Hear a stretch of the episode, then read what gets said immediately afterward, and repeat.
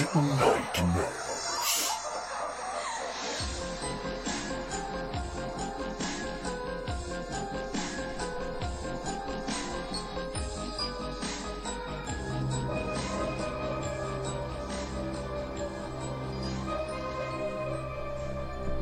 Episode 26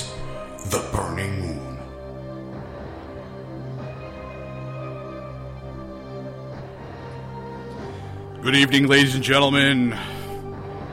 Welcome to Daily Grindhouse Presents No Budget Nightmares. This is Mo. This music will never end. There we go. He's a bad film hating while I skating all the while masturbating. That's Mo Porn, yeah. And with me, as always, is the one and only Doug T I L L E Y. He's Doug bow, Tilly, number one super guy. bow, bow. Mo, I think I have the worst catchphrase in all of podcasting. It's just the appropriate way to spell your last name. Uh, how great is it to be back on No Budget Nightmares, Mo? I know it's been like six months. It's felt that long because you, uh, living in Connecticut, I don't know if Oh, we're allowed to talk about that, but uh, you were washed away by the recent uh, weather events uh, that took place across your country. Yeah, of course. The irony is, is that is that I still managed to put out a new Drunk on VHS on time, but uh, but that one was because it was already pre-recorded. You know, like it didn't matter. Like all I had to do was put the thing together and then and then send it off to be posted. You know, that one wasn't a, wasn't an issue at all. I didn't have I didn't have internet here. I didn't have power for like a week. Um, I think it was like five days, but still, I mean that's a week. It felt Uh, really long. Yeah, it felt like a ridiculous amount of time, and I was over a friend's house the whole time. So I mean, I, I, I wasn't really without power, but I couldn't really do anything. You should give that friend a shout out here on the show because he kept you from going insane over those five days. well, it was my buddy Brendan. Oh, Uh, Brendan, we love you. yeah, who who has no internet presence whatsoever. Weird. He uh, he's the, he's one of the few people I know who refuses to join Facebook. Uh, he's not on Twitter, and he uh, only just recently upgraded to his first smartphone. Like I think it was like last week. He's a, a bit of a uh, technological Neanderthal, and, and I and, and I love him for it. Hmm. Yeah, we, we're down with how Brendan. I mean, Brendan will never hear this because obviously he doesn't listen to. No, he, not unless I play it for him, and that's never going to happen. Good. Moving on. We're back. No budget nightmares, and uh, and this week we are featuring, I would say, and I might be wrong. I'm trying to think back. Possibly the most well-known film that we've ever covered. Really? Don't you think so? I mean, The Burning Moon. Which it's, is what, It seems like yeah, I was gonna say it's Olaf Ittenbach, 1997, The Burning Moon. Yeah, and this had a pretty major release just a couple of years ago uh, on Oh, DVD. true, true, yeah, and it- and it- I true. think even had a couple of theatrical screenings throughout the U.S. Uh, this is a film God, that I has couldn't. a I could not imagine watching this on a big screen. I'm sure it would be a very unique experience. Uh, yeah, Olaf Ittenbach, the German director, and this is our first German film as well. which is uh, just our quick way of saying there are very few sound clips. I mean, we can't play a lot of sound clips because uh, I don't even know if there is a dubbed version of the the Burning Moon. But even if there was, I wouldn't have watched it. Uh, we watched. well, the it. dubbed. I, I found a dubbed version that was in Spanish for yeah. some reason. yeah, that's that's strange, and and it's funny too because the film is, um, I think all of the dialogue is ADR. It, it doesn't seem like it's recorded uh, on set. So, um, I mean, it certainly was a possibility, but this was a, of of having it in different languages. But this is a very, um, this is an extreme movie in a lot of different ways. And not the sort of thing that people are going to pour the level of money it would take to dub it into probably a lot of different languages. Yeah, yeah, yeah. Now, Mo, what was your experience with Olaf Ittenbach before watching The Burning Moon? Um, off the top of my head, I, I don't know. I can't really. Th- um, I feel like I feel like I've seen other films of his, but I just can't remember. Olaf Ittenbach is a gore master, would you say? yeah, he's a gourmand. He's a gourmet, uh, and he. Uh, I, I mean, I've done. Uh, I know a little bit about Olaf Ittenbach's career. In fact, when I uh, first moved to Ontario, one of the first DVDs I remember getting from sort of an arty cult uh, movie store that was around here was his film Premutos, uh, which is really, I guess, in some ways his breakthrough film uh, because it was shot on 16 millimeter and it's an actual movie. Uh, and it's funny because that movie came out the same year or the year after The Burning Moon, which Same year. which makes me think that though The Burning Moon is set, it says on the IMDb that it came out in '97, that that is sort of a that might not be its actual release year. It feels like something much earlier than that.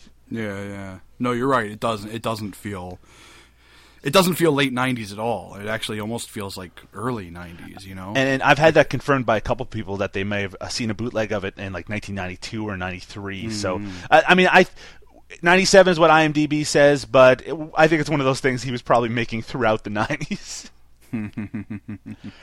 nice. Yeah, I know. Very nice, Mo. Thank you so much. now, the Burning Moon is a uh, uh, it, it's uh, it's not just one movie. It's really three movies in, in one. It's a uh, it's a compilation, uh, not a compilation. What, what the An anthology. An anthology. Thank you, But not really. but not really. yeah, it's weird. Yeah, because it has one of those uh, uh, uh, surrounding uh, stories, like uh, like you see in a lot of anthologies. Uh, but there's only two actual stories that are told. Usually there'd be three or more. Exactly. Everything okay over there, Mo? You tell me. This freaking chair. is killing me. I haven't noticed it. I'm too busy listening to my own voice. if only I could. So the Burning Moon, uh, it's well uh, known, if not well regarded, for the fact that it is extremely violent. This is a violent movie, and it takes after a lot of the uh, German films from the late '80s, uh, early '90s, that uh, things like video violence and Nekromantik, where it's it's extreme content shot on very low budget, and this is shot on video. I mean, it's a super low budget. Uh, this is this is crazy low budget. yeah, but still packed with some really extreme content. I was going to say for the for the budget that this film had, it's amazing what they managed to get away with because there's some pretty wild stuff in this movie. And we will cover all of it, Mo. Indeed. So, with all of that said, hey, maybe, you know what? I'm going to switch things around a little bit. Oh, We're going to start with the end of the movie. No, I'm just kidding. Uh, uh, I, I, we'll get to the good bits first. I want to mention before we get to the end that uh, we're currently in the process of uh, trying to develop a new logo for No Budget Nightmares. yes. Uh, and I would recommend people who have talent in that sort of area, which is something I 'Cause don't. we don't. I really don't. Uh, that you might want to head over to our Facebook page at facebook.com slash no budget nightmares, all one word, and uh, and throw your hat into the uh, ring. Of course, you got to like us first, but uh, you'd like us anyway, or why else would you be listening? Mm. So people who like us and who have talent, and I know that we're talking about a small group. Uh, Don't insult our audience like that. I'm Come on, not I- I- insulting our audience. I'm talking to the person, and they know who they are, that has talent and that they want to use it to help us and get no financial or really any reward at all. they'll have reward. Look, look. When our show blows up, and and it's their logo that's that's at the forefront of that explosion, that's when they'll get their they'll do, that's when they'll get their their due. Mo, what is wrong? Anyway, uh, we will we will brand all of our material with your picture, but we will not give you any money for it. Uh, and in true. fact, if we ever make money off of it, which is unlikely, we also won't give that money to you. We will keep it, and we will probably spend it on candy, which I'm really looking forward to. Uh, but uh, certainly, it's not going to benefit you in any way. So I do, I do hope that you plan to spend a lot of time on it, a lot of your personal, valuable time to help us in a way that will not benefit you at all. Exactly. Okay. With that said, let's talk about Olaf Ittenbach's The Burning Moon. Again. Here we go. Mo, what what is a burning moon? It's a what? No, I'm asking you because Is that like a real thing? I don't know. I was wondering if I mean I know that you're a man of the world, that you have a lot of friends into illicit things, and I thought it might true. be some sort of drug thing or something. I, you know what? I, I never even man. I, I wish I'd thought to even look that up. I mean, I Burning Moon, whatever. I just assumed that it was a, a reference to what was going on in the film. Well, th- that does happen, and we actually do see a burning moon in the film, but uh, that's it. Still seems kind of random for it to be called that, you know, and for that to happen. I don't know what it's supposed to represent necessarily. Mm. Mm. I looked it up. I was looking it up just then. Didn't find a fucking thing. Yeah, Let's talk about the movie, Mo. Let's get into it. it's like the worst episode we've ever done. I'm doing. I'm doing fine. I'm. I'm bringing this energy level up. oh no, I'm not. I have no. There's no issue with my energy. My issue is my ability to fucking talk today. Apparently, You've been doing Uh. some sort of drugs all day long, haven't you? I, I must have been. I must have been on some kind of drug. Probably that, you know- snorting some beer, or I don't know, injecting Yeah, you know, injecting yourself with marijuana now that it's legal everywhere. Apparently, token on some video games. I don't know something. we're gonna. We're, this is all gonna come together. We're, we're ready to go. We, we've waited too long. The people have waited too long for this. Oh, my nuts. Yeah. yeah, get in there with the sound effects. All right, but let's talk about let's talk about this fucking. Movie. Yeah. so it's in German. It is in German. Uh, and it feels so German. I mean, everything that you see, it looks so what you in your mind when you think of Germany and you're not thinking about World War II are probably thinking about, and you're probably not thinking about the wall either. But this is what you're thinking about after that. Especially the hair. Yeah. Though this, Oh man. it, it's funny because Olaf Ittenbach, the director, also is one of the stars of this film. Did you not know that? I didn't pay. I didn't look up the. Um, Because I knew we wouldn't. I knew. I knew that there was a very small chance we'd actually be talking about it about the credits, so I didn't even look it up. Well, no, he's well. That's okay. That's okay, Mo. I'll, I'm here to inform you of these things. You're the yeah. This is your job. My, I'm just here for. I was about to say witty commentary, but I just realized I'm not really supplying any of that.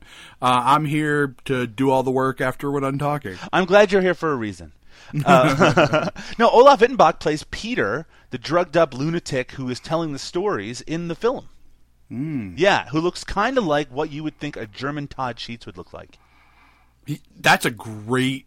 I mean, a really, really great uh, an- analogy. He does look like a German Todd Sheets. and especially in this movie because uh, it starts with um, Olaf, uh, Peter, the character of Peter, going to a job interview, and he's dressed up like you.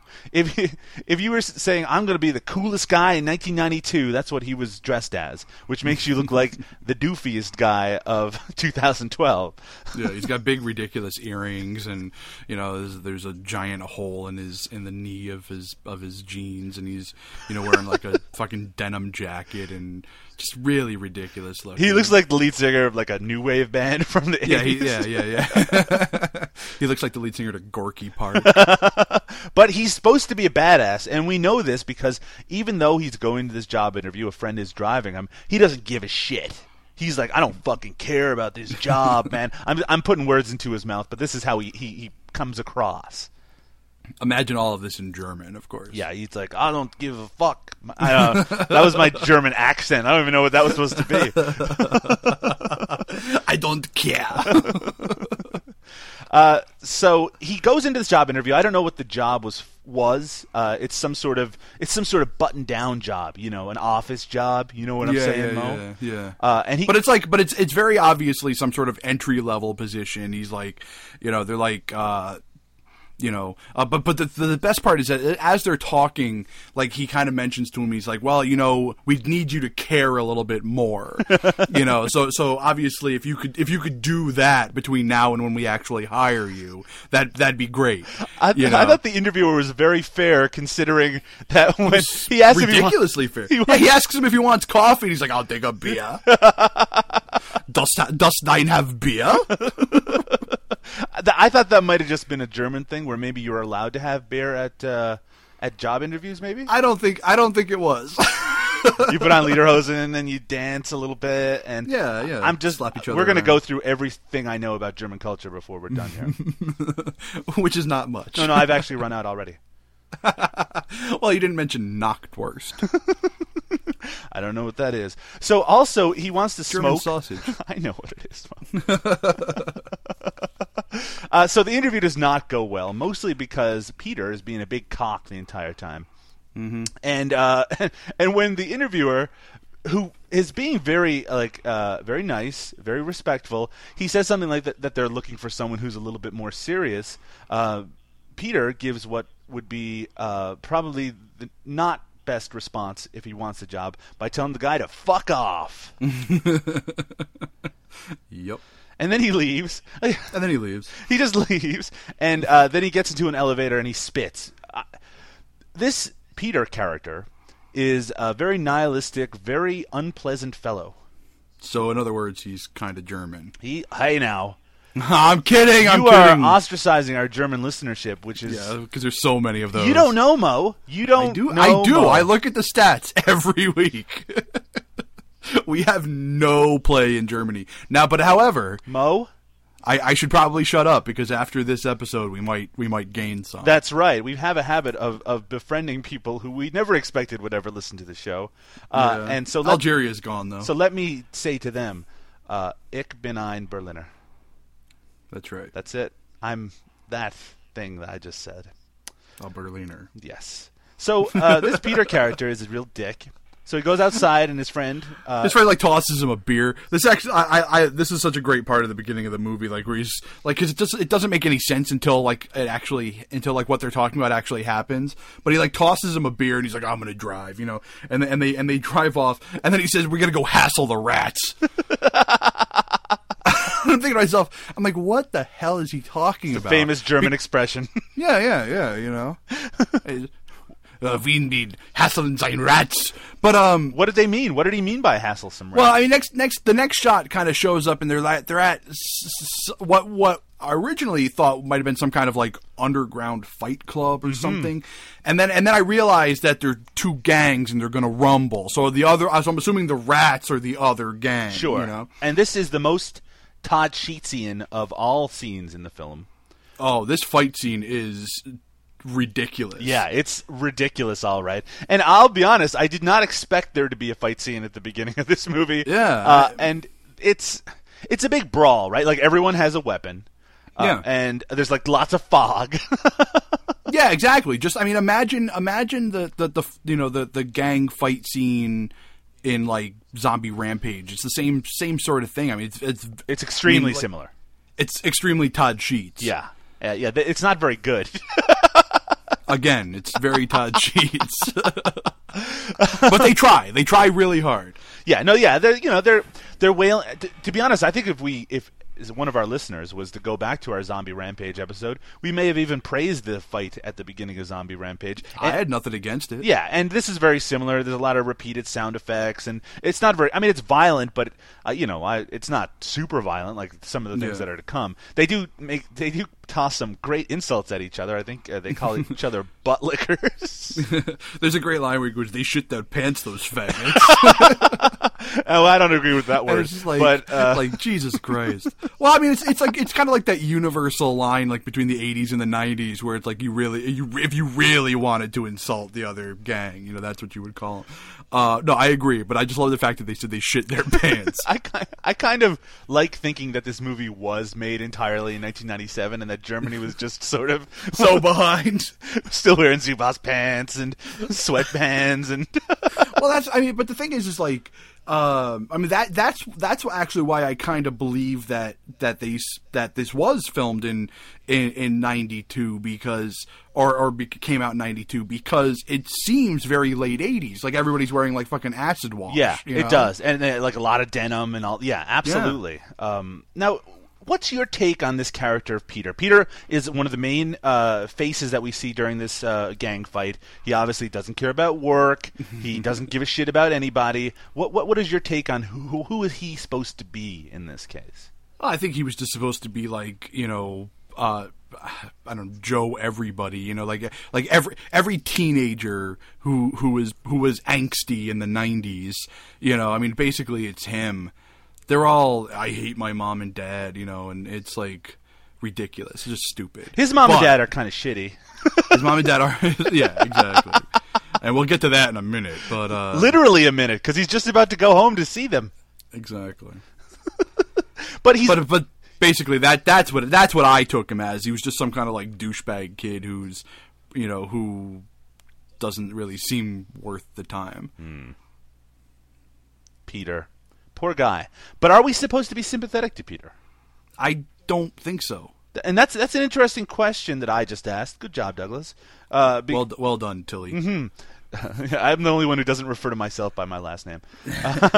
uh, because it seems like, and this will come into play once we get to the end, it seems like we're supposed to have at least a little bit of maybe the idea is that, like, society or his parents or Germany hasn't cared about him enough, so he sort of turned him into this unfeeling asshole.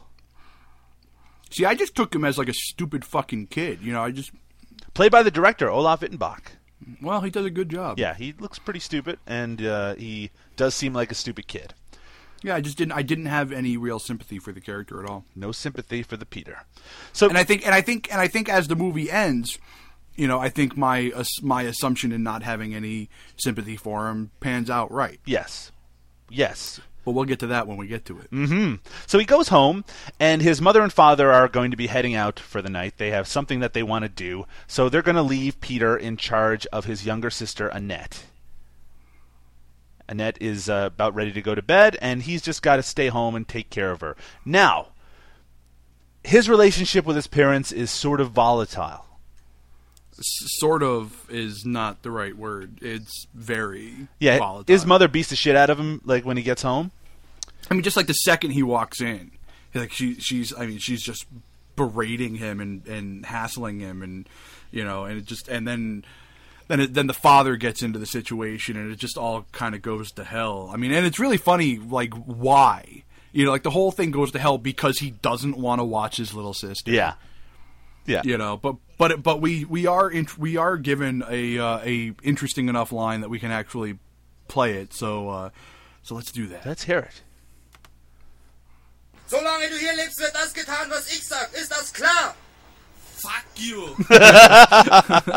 now, for you non-German speakers out there, what he said was, uh, Fuck you! he said, "Fuck you."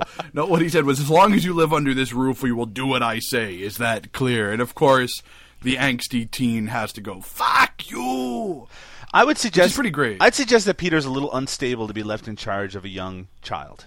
I mean, she's. Oh, without- I guess Annette is like supposed to be like a ten or eleven or something like that. Yeah, she. Yeah, exactly. Just, just, just young enough to to not be able to stay on her own. But, but I agree. He. I mean, like we we already know he's a drug addict. Yes, uh, Yeah. and and not just. Uh, I mean, we see how hardcore of a drug addict momentarily. Uh, I was just thinking about how Peter's response to all of this um, uh, violence and uh, Mm-hmm. t- uh, tumultuousness in his house is he goes upstairs to his room and he plays with a slinky. that's in Germany. That's what you do. It's like a stress ball. Yeah, Dein Slinky. Dein Schlinky, that's right. Uh, very good. Uh, they they show um, a weird flashback at this point. Do you know what I'm referring to, Mo? Yeah, where it's like the two kids and they're upstairs and they're throwing like nuts and bolts into a bottle. Yeah. Like a big jug, and like uh, I'm assuming was it like the father character? I thought it was the father, and he comes upstairs and he tells one of the boys, uh, I goes, "I've told you not to play with him," but I don't understand what was going on. Yeah, I, I don't, I don't either. I mean, did, like I couldn't, I couldn't tell. It, it was really either poorly written or poorly translated. Where I got the idea that they were saying they didn't want him playing with that bottle. oh, well, it said meaningful. Because like the way he the way it was written out is I told you not to play with this one. Now I don't know. I mean that could obviously apply to either the child or to the bottle, but either way it just doesn't make any sense because there's no explanation as to why. I love the idea that he's up in his room and he's pondering how did his life turn out this way, and he goes back to some thought from his childhood about throwing nuts into a bottle. Right? Yeah. It must have been in some way something that happened must have been uh, you know damaging to him, but but there's no indication of what that actually is. Maybe the original language it made a little bit more sense. But even at that, though, I mean, like, like the scene's not long enough to. I mean, because really, it opens up with with the two boys. They're throwing nuts and bolts into this into this jug, and then somebody stomps up the stairs and says, you know, how many times have I told you not to play with this one? And then grabs them and walks off. I mean, my interpretation of it was that the child, because there was two kids, that, Yeah. that a father, maybe it was not his father that looked like him. Maybe it was the other. Yeah, Yeah, and he took his kid away, saying, "Well, I told you that you can't play with him because Peter, for some reason, he shouldn't be able to be played with. So it's turned him against society because people don't want to play with him." maybe he was an intravenous drug user back then too. Well, it's funny that you bring that up, Mo, because his response to these tragic childhood memories is to do heroin.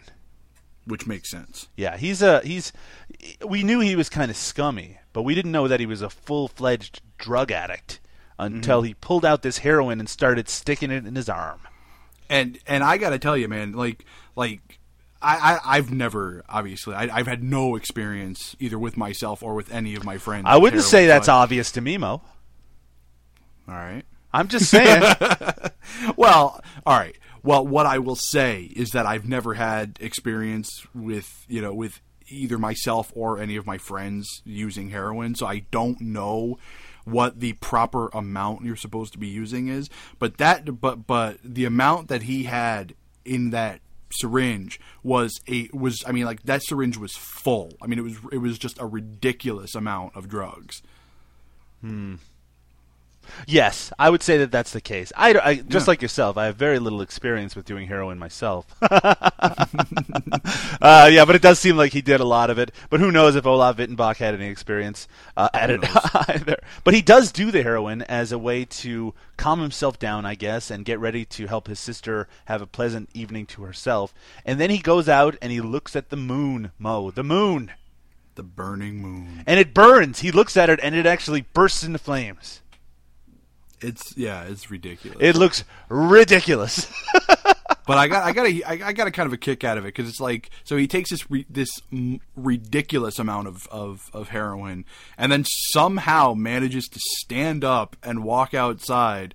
You know, I because the one thing I do know about heroin is that shit puts you out. So I mean, really, if he was if he was doing heroin, he would have been out for the rest of the night. None of none of any of what happened would have happened at all.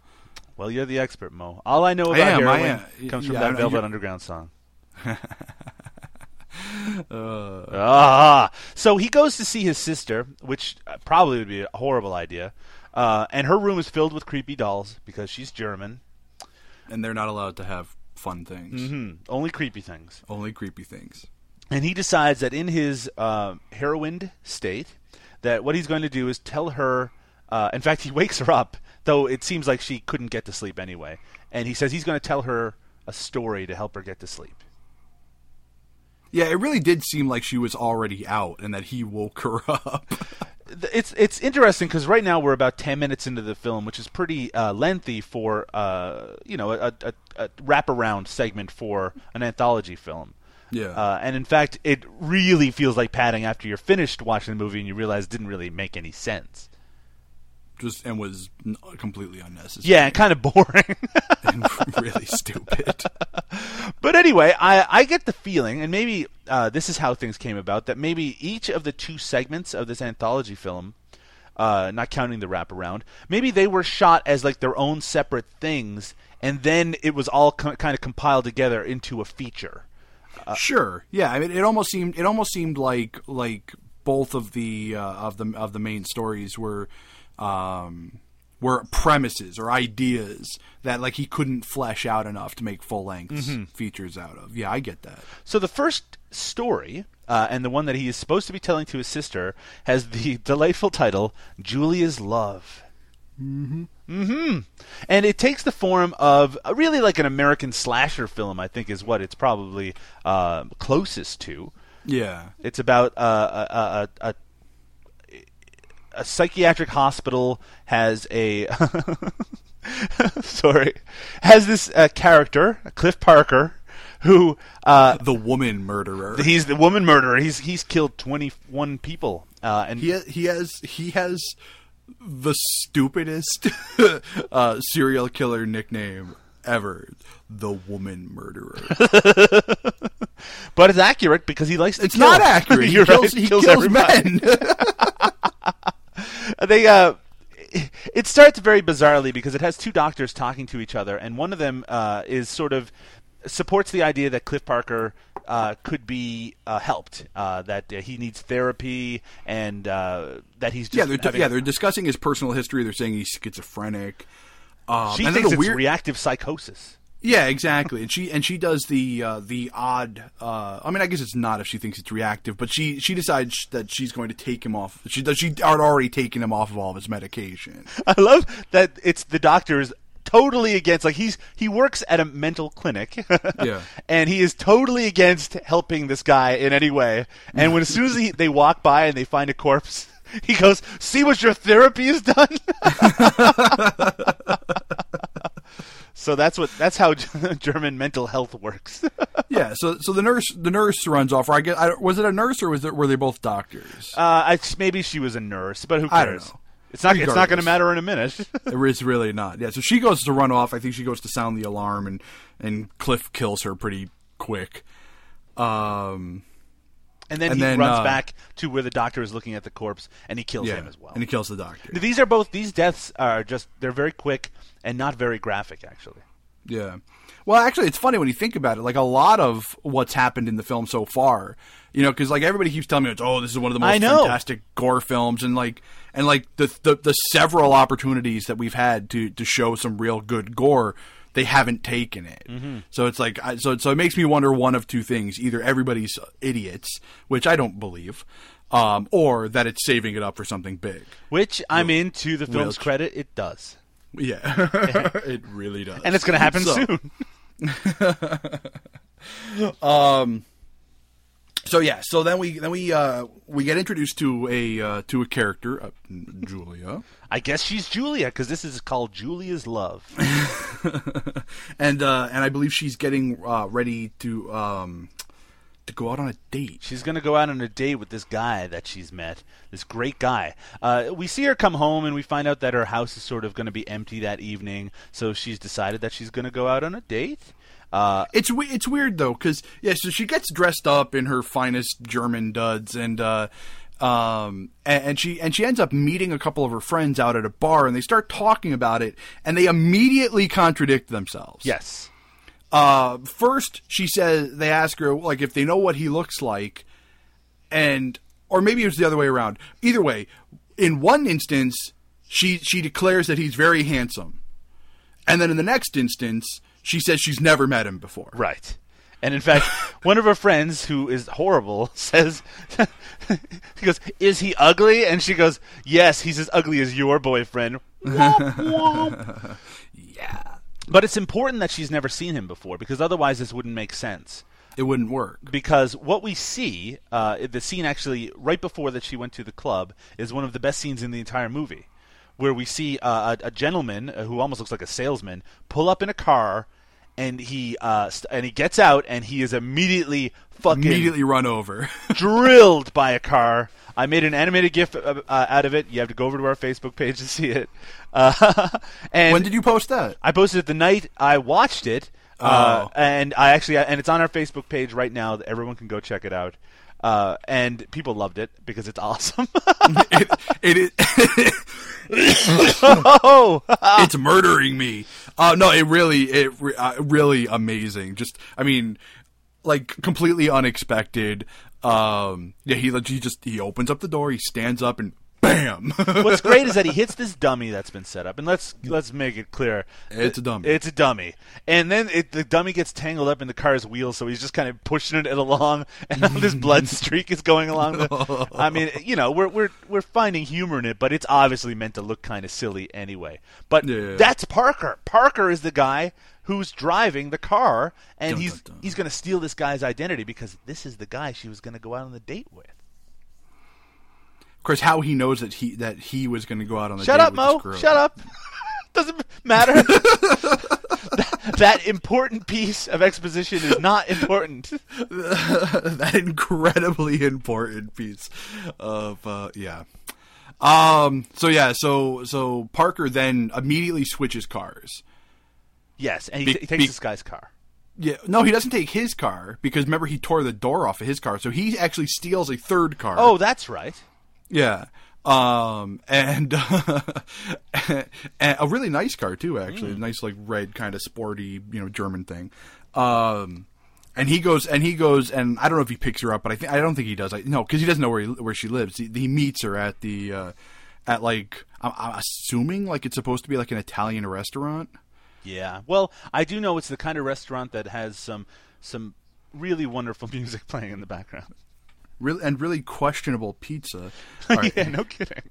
All right, here's the music. Ich weiß, das hört sich jetzt etwas blöde an, aber du bist wirklich, du bist wirklich sehr schön. Bitte sag jetzt nichts. Ich möchte jetzt noch keine Antwort. This is just small talk. He's telling us she's beautiful and he's having a Yeah. great Ich time. meine, es war so schön mit dir zu essen. Ich möchte, dass es für heute so bleibt. Es ist nur sehr wichtig für mich, dass du weißt, wie ich fühle. Ich hoffe, du bist jetzt nicht sauer auf mich oder so.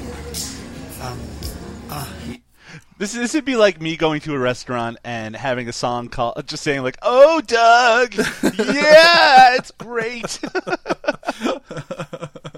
it's like a girl named Sherry going out and having that Steve Perry Oh, song come on. Sherry. Yeah, exactly. We don't need the the, the rendition. Oh, you you son of a bitch.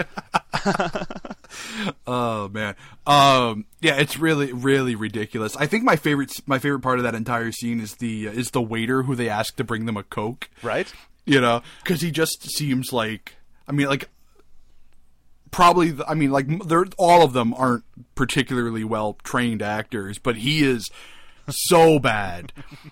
you know, that it's just it's it's it's hilarious. And, and like he totally takes you out of the entire scene and uh, but he's so great though, and he comes back. You know, he gives them the soda, and then and then he leaves for a minute, and they talk, and then he comes back and he takes their their their uh, quote, pizza away. What I love about this scene is uh, the the small misunderstanding that they have at the end of it, where they have they make small talk about the fact that two people were killed in their town. I guess they're referring to the people at the hospital, even though that was three people, uh, or maybe the guy who got run over, and that's another person. Uh, yeah, But uh, she says, "I hope it doesn't happen to anyone in my family," and he interprets this as meaning that she has children at home. But then she has to clarify, "No, no, she means that she lives with her family." Awkward. Yeah, it was awkward, is what it was. But it does uh, set up the fact that he knows that she has uh, that she lives with her folks and that she has a family that he could later murder. Oops. Exactly. So what happened to Cliff Parker in his past that made him such a psycho? Um, well, we're treated to a couple of flashbacks, and he does explain this uh, in in through bits of little exposition. Um, he had uh, nobody paid attention to him. Mm-hmm. You know, uh, nobody took him seriously, and he was and it, and it upset him a great deal, uh, except for uh, I believe it was his mother. Hmm, Yes, his mother listened to him. His mother listened to him. His mother paid attention. I think. Oh, I, I believe he says uh, some, uh, some shrink and his mother Right. are the only are the only ones who paid attention to him. Uh, and then one day, his grandfather decides the prudent thing to do in this situation would be to hack up his mother with a with an axe right in front of his eyes. Yeah, he's right there, and he even says, "You're next." You're next, But he wasn't. He managed to not be killed by his grandfather somehow. which they don't explain. No. So she thinks that uh, Cliff Parker, uh, the person that she's on a date with, she thinks he's some guy named Brian. So uh, while she's waiting in the car, she hears a radio broadcast which actually explains that there's an escaped lunatic on the loose. It's pretty convenient. It's one of those great situations where you turn it on, turn the radio on, and it's bam right there. Well, I mean, we could have listened to 10 minutes of obscure German radio, but instead it got us right to the point, which I appreciate. Uh, and it gives out the license plate number of the car that the lunatic has stolen, and she gets out because she immediately suspects it might be this guy because of that awkward small talk. Makes sense. and she discovers she's in the car. She's in the stolen car. so she runs off. She runs off, gets a taxi, gets the fuck out of there. Makes sense. Yeah, and she goes all the mean, way home Yeah. and doesn't call the police. Doesn't tell her parents. doesn't really I I mean she really does very little to help the situation considering she knows the exact location of an escaped lunatic Who a known murderer. yes Yeah. um the the response that cliff has to being left uh, behind uh, to being uh, dumped unceremoniously is he says you whore damn in german mm-hmm. but uh, he finds something interesting in his car that was left behind She left her wallet. and not only that then a prostitute knocks on the window Perfect timing, really. Really you think about unfortunate timing Yeah. for her. So he tells her to get in. Mm-hmm. Um, and then proceeds to stab her in the chest and then cut off her head. Yes, he does. He stabs her in the chest. He cuts off her head. He's very amused by the fact that he's uh, cut her head off, and in Yeah. fact, he gets so amused by it that while he's waiting at a red light, when it turns green, he's just kind of staring at it. He's having a good time with it. Yeah, so the guy behind him starts honking because obviously if the person in front of you has a green light, I I think he even says something like "It's been green forever." Is this guy gonna go? Uh, so he honks the horn, and and of course you know you know Parker does exactly what I would have done in that situation. He opens up the he opens up the moonroof and throws the head at him at, at the other car. And and the guy driving the car has a fine mustache, and uh, it is a fine mustache. and the the head bounces off the, the front of his car, and he's very he goes, upset about it. "No!" It's pretty great. Yeah, he, he gives a great ah sound. so uh, th- everything is coming up Cliff Parker in this case because he uh, he's killed a prostitute. He's thrown the head to really get back at the guy honking his horn, and he has the uh, the home address of the person who totally dumped him tonight, and he's going to get a little bit of uh, revenge. Exactly. So by this point, Julia's home now. Yeah, we get we briefly get to uh, meet her family. Uh, her mother, uh, who, who apparently spends a lot of time in the kitchen. Uh, Her father, who's uh, Who apparently pays attention to nobody. to pays attention to nobody, is watching a horror movie on uh, television, and in fact, I think the the horror movie in question is Black Past, which is uh, Olaf Ittenbach's first film, and uh, and and she has a younger sister as well. Yeah, so she so she goes into her room and turns on the tiniest television I've ever seen, and uh, and proceeds to watch a newscast. Uh, because low budget films, every single one of them is required to have Oh a yes, newscast. indeed they do. um, and this rule still, you know, it still applies today, but it certainly applied back then. And uh, I'm trying to think. Uh, and basically, it's not really anything important. It's just kind of reiterating what we already knew about Cliff Parker. And I think she says something like, "Oh no, another nut," or something to that effect. Yeah, just another nut. another nut. um. Well, it, I mean, you don't need to elaborate anymore, Mo. We know what's going to happen here. We know what's happening at this point. Cliff Parker decides he's going to show up at the house and surprise uh, Julia's mother.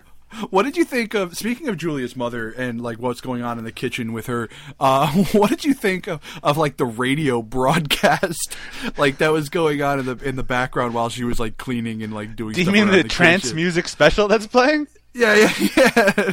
And it's like, and it's like they're they're going back and forth between like German and English, and you you go, "Yeah, but here's another one. it's like, here's Rudy again with the Trance House special. oh, the German love it. contribution to music.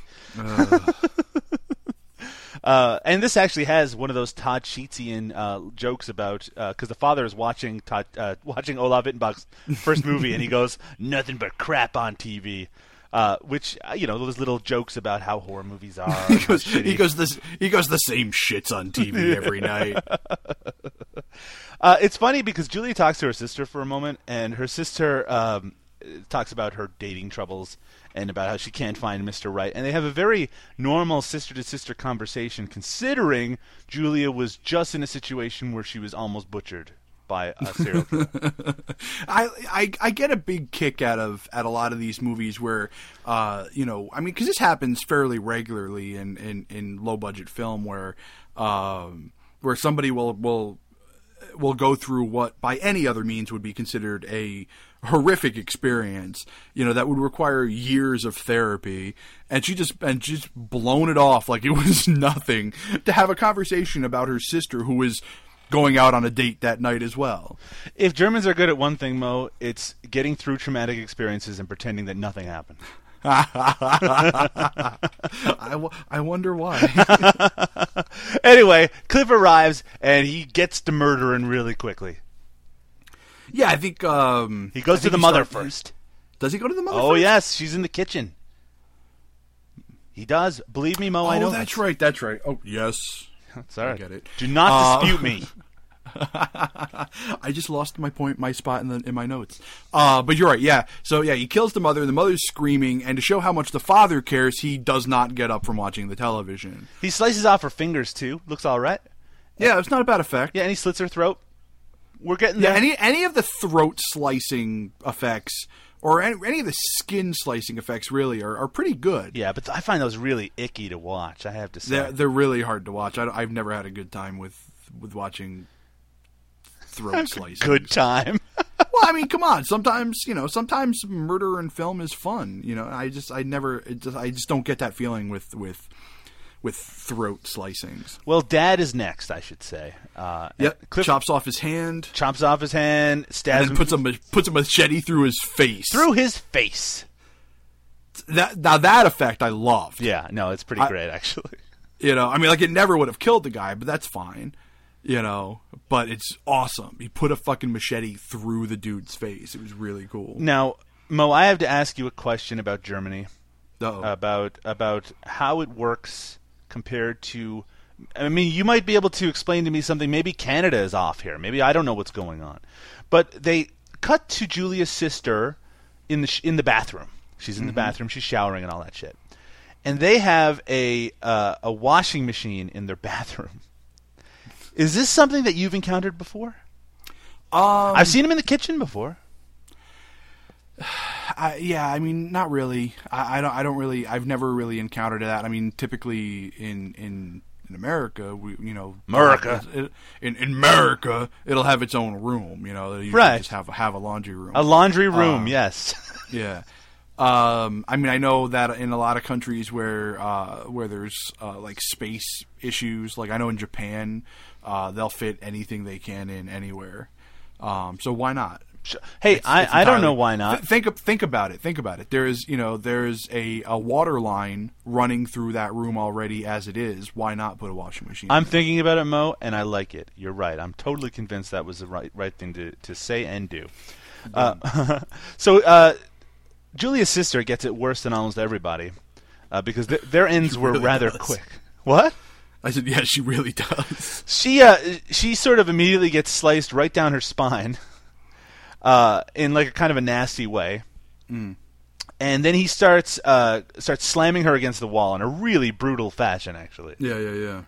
Uh, and then he gets really even more creepy by getting kind of sexual and saying like, "I yeah, like, love you." like, and starts like kissing her and shit. yeah, it's creepy and it's uncomfortable in a way that I don't like my enter- entertainment to be uncomfortable. now, the weird thing about all of this is that okay, the sister was in the shower. Julia's just in her fucking room. Ha- hears none of this. Doesn't Mm. None hear her sister's head slamming against the wall and her screaming, or or her father like getting murdered downstairs. She doesn't hear any of it. Or her mother getting murdered. Yeah. yeah. It's, it doesn't make any sense. I know. because by by by what we can tell, the bathroom is essentially next to her room. Yes, it's all upstairs at the very least. Yeah, So, yeah. So anyway, she decides to, check on uh, what's going on. I guess just generally, maybe she decides to go down and maybe tell her father about being in. no, the, that's exactly what happens. She just she she finally decides that she's going to tell somebody about what happened. she might have been traumatized, and maybe it just took her this long to snap out of it. Maybe. So she goes down to s- tell her father, but that becomes very difficult when she finds out that her father's head is not attached to his body anymore. Yep. He still has that machete through his head too. Yeah, it's pretty great. Um, but the best part, I mean, she she does she does you know when she she sees the dead body, she she does manage to stifle her scream though. Mm-hmm. You know, and then she decides she figures she's going to go call somebody, but the phone doesn't work. yeah, the phone's all fucked. So, Yeah. so she's in a she's in a lot of trouble at this point.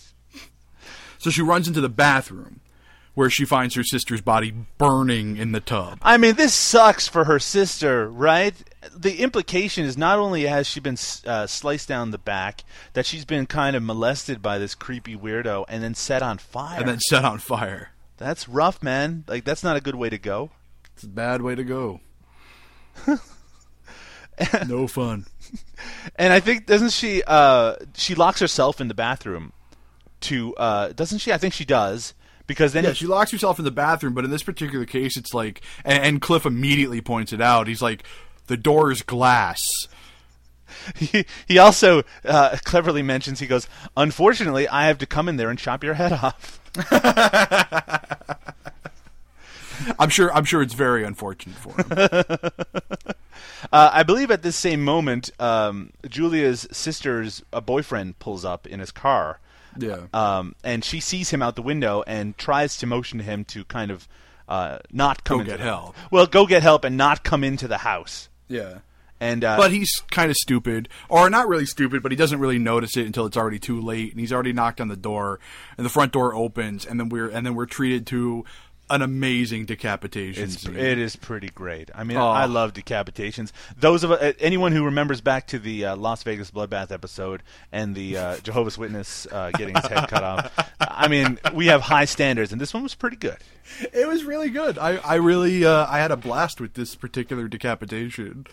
Uh, And like standing because standing standing decapitations are kind of hard to do. You know, you got to time it right. Got to time it. So Julia takes this opportunity to, to escape from the bathroom and grab a pair of scissors, which she uses as a weapon. Mm-hmm. Uh, and in fact, um, she uses it on Cliff. She stabs him, and he. Well, I like how she she grabs the scissors and she's like, "I'm gonna go make a run for it," and Yeah. like immediately is caught by Cliff. Well, she like trips over her own foot like a second later. Yeah.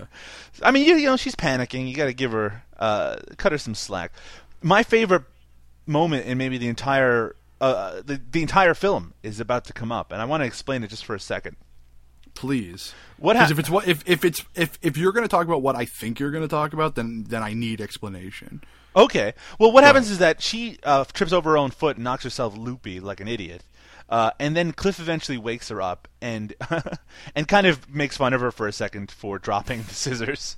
Yeah. Uh, but then he explains to her that really they're meant to be, that he's in love with her, and that real, he, what he wants more than anything else is to live a normal life just like everybody else.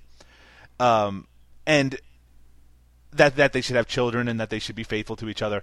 And then we get this montage of their life together uh, in his brain. Yeah. And uh, it shows them like at a church and him spinning her around, and there's like a dog running through a field, and then What he sa- what he says during during that is amazing. He says, I, and I wrote it down because I loved it Yeah. so much. He goes, he goes, Julia, I want to have kids with you. I want to penetrate you. I want you. I want you to absorb all my love juice. It's you know what's interesting that I wrote down the same quote and my version of it has a slightly different translation. Mm-hmm. He, mine goes, Julia, I want to have children with you. I want to enter you. I want you to receive all my love. I will not let anything come between us. I like mine better. I want you to absorb all my love juice. Yours is way better. Yeah, I'm totally gonna say that to women from now on. I want you to absorb all my love juice. So I love the idea that in his brain they show this scene of this weird fantasy of what he thinks their relationship is going to be when Yeah. she literally just tried to kill him with a pair of scissors. And I love her response to it too cuz she's in a very vulnerable situation at the moment. But she mm. goes, "You kill you kill people and want to be loved for it. You're fucking insane." Oh, that's great. and uh, we also get a great moment here where he decides that he's going to feed her an eyeball Oh yeah, and we get like the uh, inside the mouth cam. yeah the in- inside inside the mouth cam. It's uh, it's pretty pretty great actually. And then I like I like how the camera sort of like um, follows the eyeball. Like it cuts to like a like a first person Yeah, perspective it's of kind the of eyeball. It's a- That's really weird. and it's it, there's really, uh, I mean, it's it, the the it, it's a very competently directed film in that we know most of what's going on. It sort of makes sense, but Yeah. but there are very few stylistically interesting shots. So this one kind of comes out of nowhere. It's like now we're inside her mouth. Yeah, exactly. Because I mean, like obviously we get like the like the teeth and everything from the inside, and it looks awesome. So uh, yeah, it does. And so It she, might be it might be my favorite shot of the entire film, so she grabs a wine bottle while he's doing this, and she smashes it over his head and then stabs him and it. stabs him, and she almost escapes too. But uh, Close. they have a lot of glass in their house. Well, it's great because um, so I guess I mean I'm assuming that's some kind of like like either like some kind of like protection or like a storm door or something, you know. And it's like you know it's one of those big metal shutters, so she has to like press the button and wait for it to go up. Uh-huh. Uh, and of course, this gives this gives Cliff plenty of time to catch up to her, and uh, and just punches her through the glass door, Yeah, he punches her right through it. I mean, right it- through it. I mean, it's it it. I, I don't know how they did it because it just sort of like shows a lot of glass falling. Uh, Yeah. So I think it was. I mean, it, it's edited pretty cleverly. Um, so he has her outside now. She's again in a very vulnerable position. He says something like, "You're done for, slut," because he's such a nice guy. Yeah, Uh, he's a good he's a good dude. And then what happens, Mo? Someone appears out of nowhere. the guy from before, the one the Mustache who- guy. mustache guy from before, and of course I only recognized him because of his mustache. Uh, comes out and he kind of and he says this.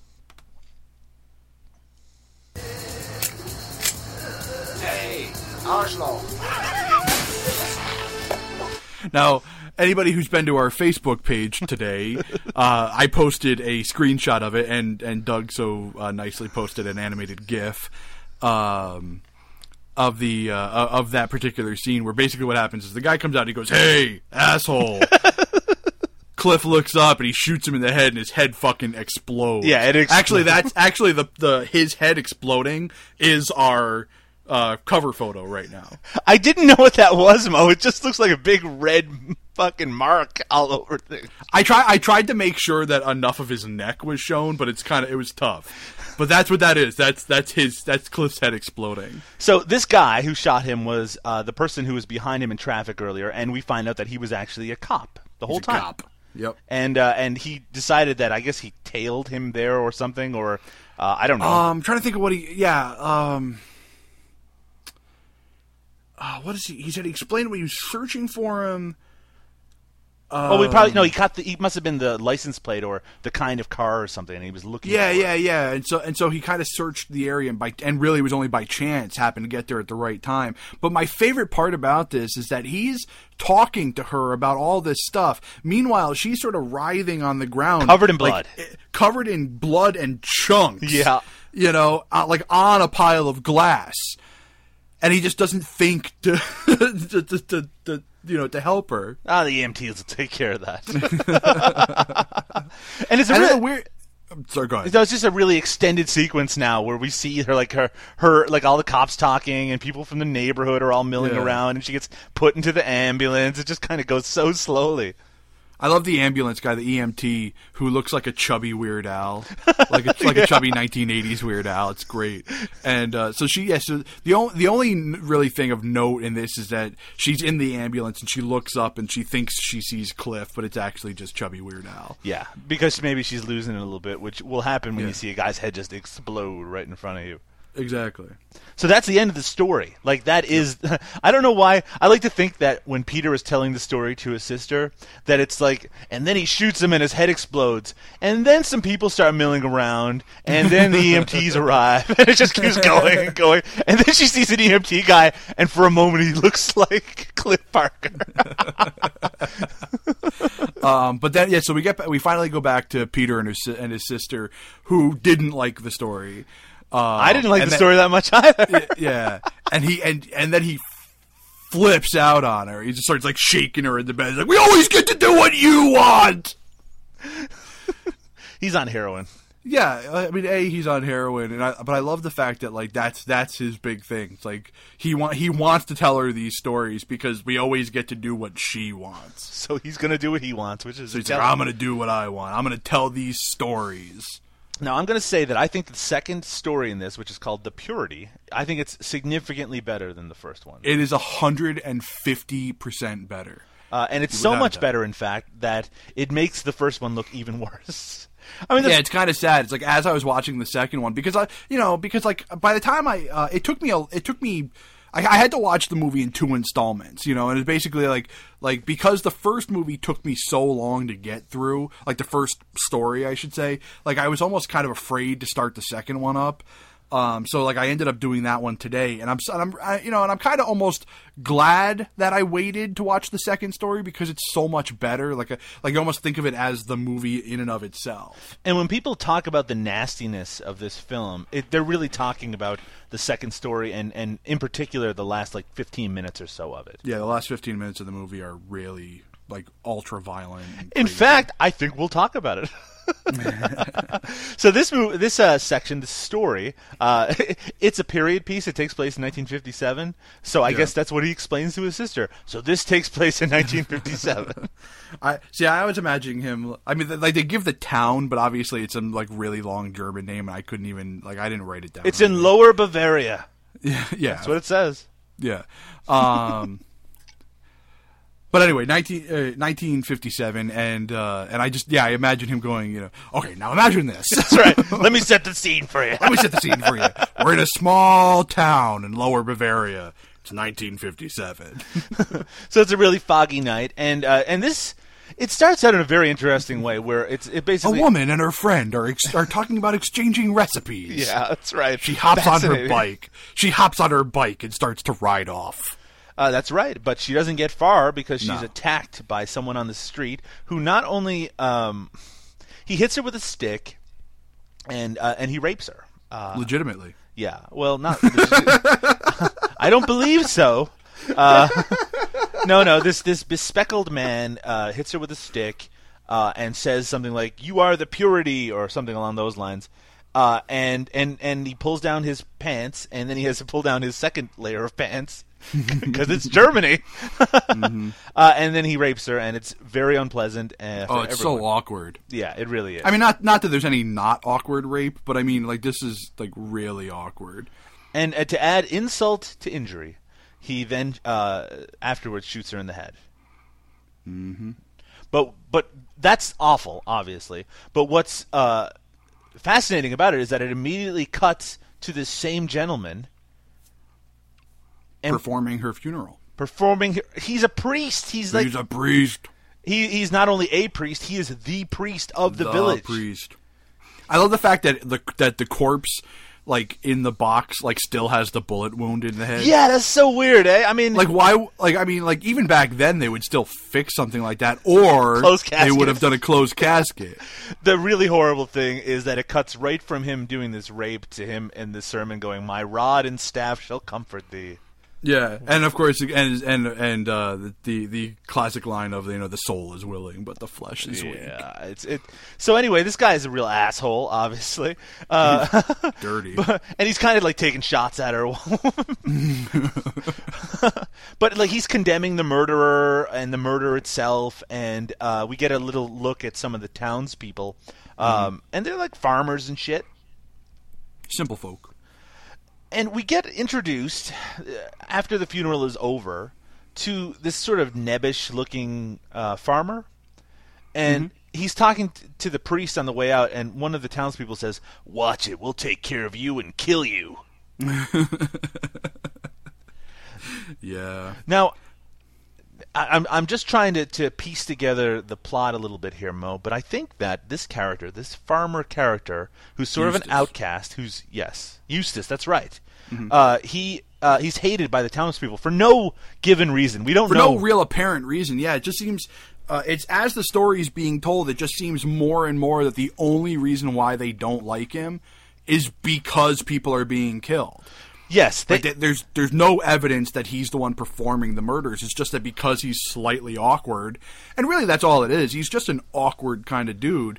They're just assuming that it's him doing. yeah, yeah. I guess there's not a lot of people in town. I like to think, Mo, that Peter telling this story, he sees himself as Eustace. Mm. Right? He's he's putting himself, he's projecting himself into the story as an outsider, as someone who gets blamed for everything.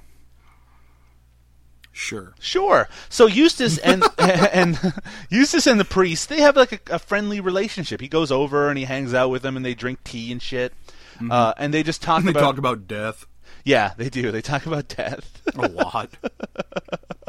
and like he talks about how he's afraid. Eustace talks about how he's afraid that like the townspeople are going to just murder him out of nowhere. and and the sad thing is he's not wrong. He's not wrong at all. They totally want to murder him. they want his ass dead.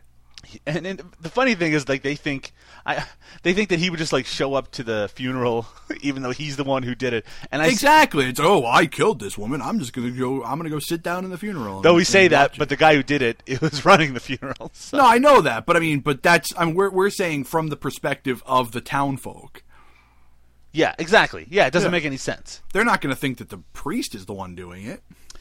so uh we get what at first was a little bit of a confusing scene to me um that night I guess it's that night or some night soon uh, we just see a couple who are asleep in their bed and they hear a dog barking Thankfully, it's not like that dog scene in Blood Cult, which just kept going on and on.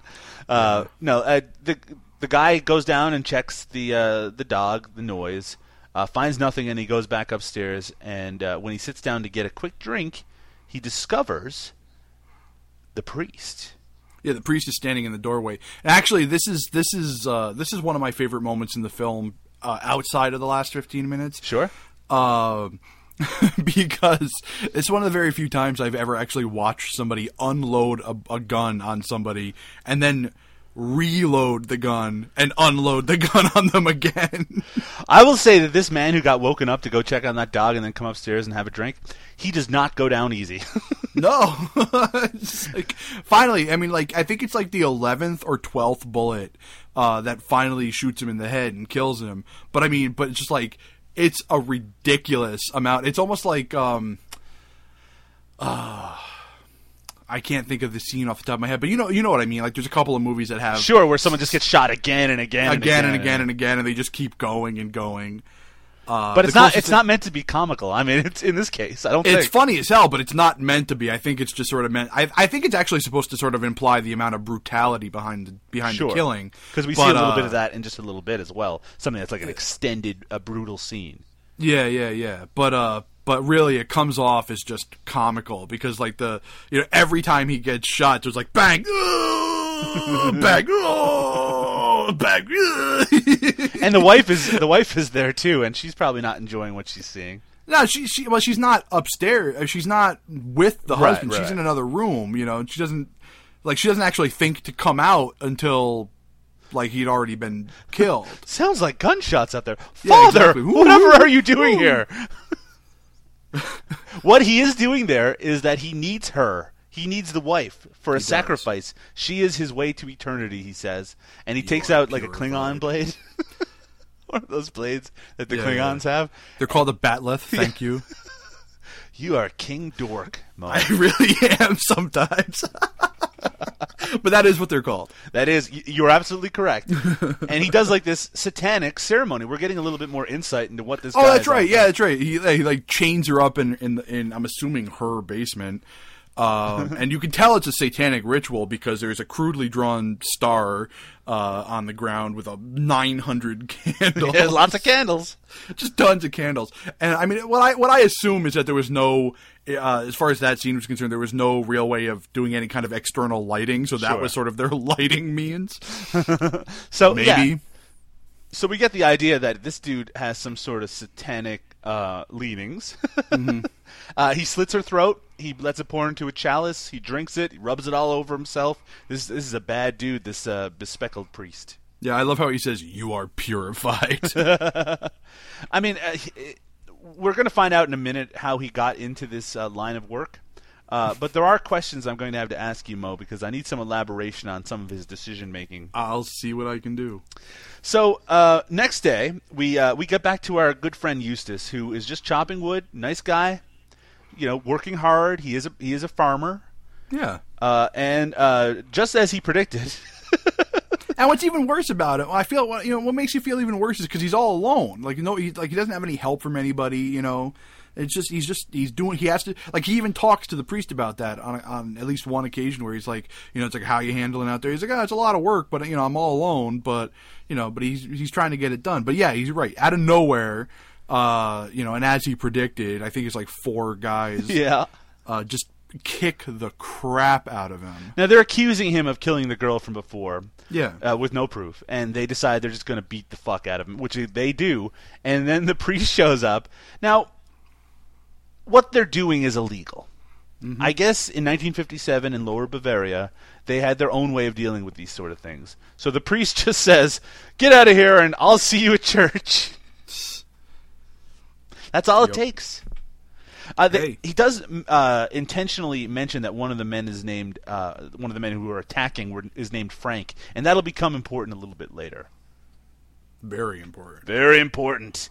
So the priest tends to Eustace's wounds, and it seems like they have a legitimately friendly relationship. Uh, uh, They actually do like each other, which is kind of interesting because uh, that night we see Ralph, who's the priest. Who we don't really they don't refer to him by name very much. Ralph. Yeah, I was gonna say I just wrote him. I wrote down the priest. I didn't even. I, I, I never even caught that his name was Ralph. I think his father calls him by that because we get a, a dream Oh.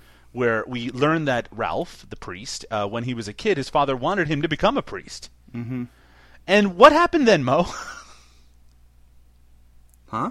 What happened? What happened when he was? He shows him praying, and he's got like a crucifix in front of him. Oh, and it like turns into like like a lightning strikes and it Yep. turns into like a demon and Uh-huh. some evil woman uh, something hands him a book, Yeah, like a like a like a satanic Bible. but it's like covered in like like freaking like costume jewelry gemstones. it's really corny looking. she's like, she's just a woman at first, and she gives him this book like it's like the Necronomicon or something. Who gives a fuck? But uh, he's looking at it, and uh, she she walks away, and then she turns around suddenly, and she's got like a demon face, and she goes, "I come from hell."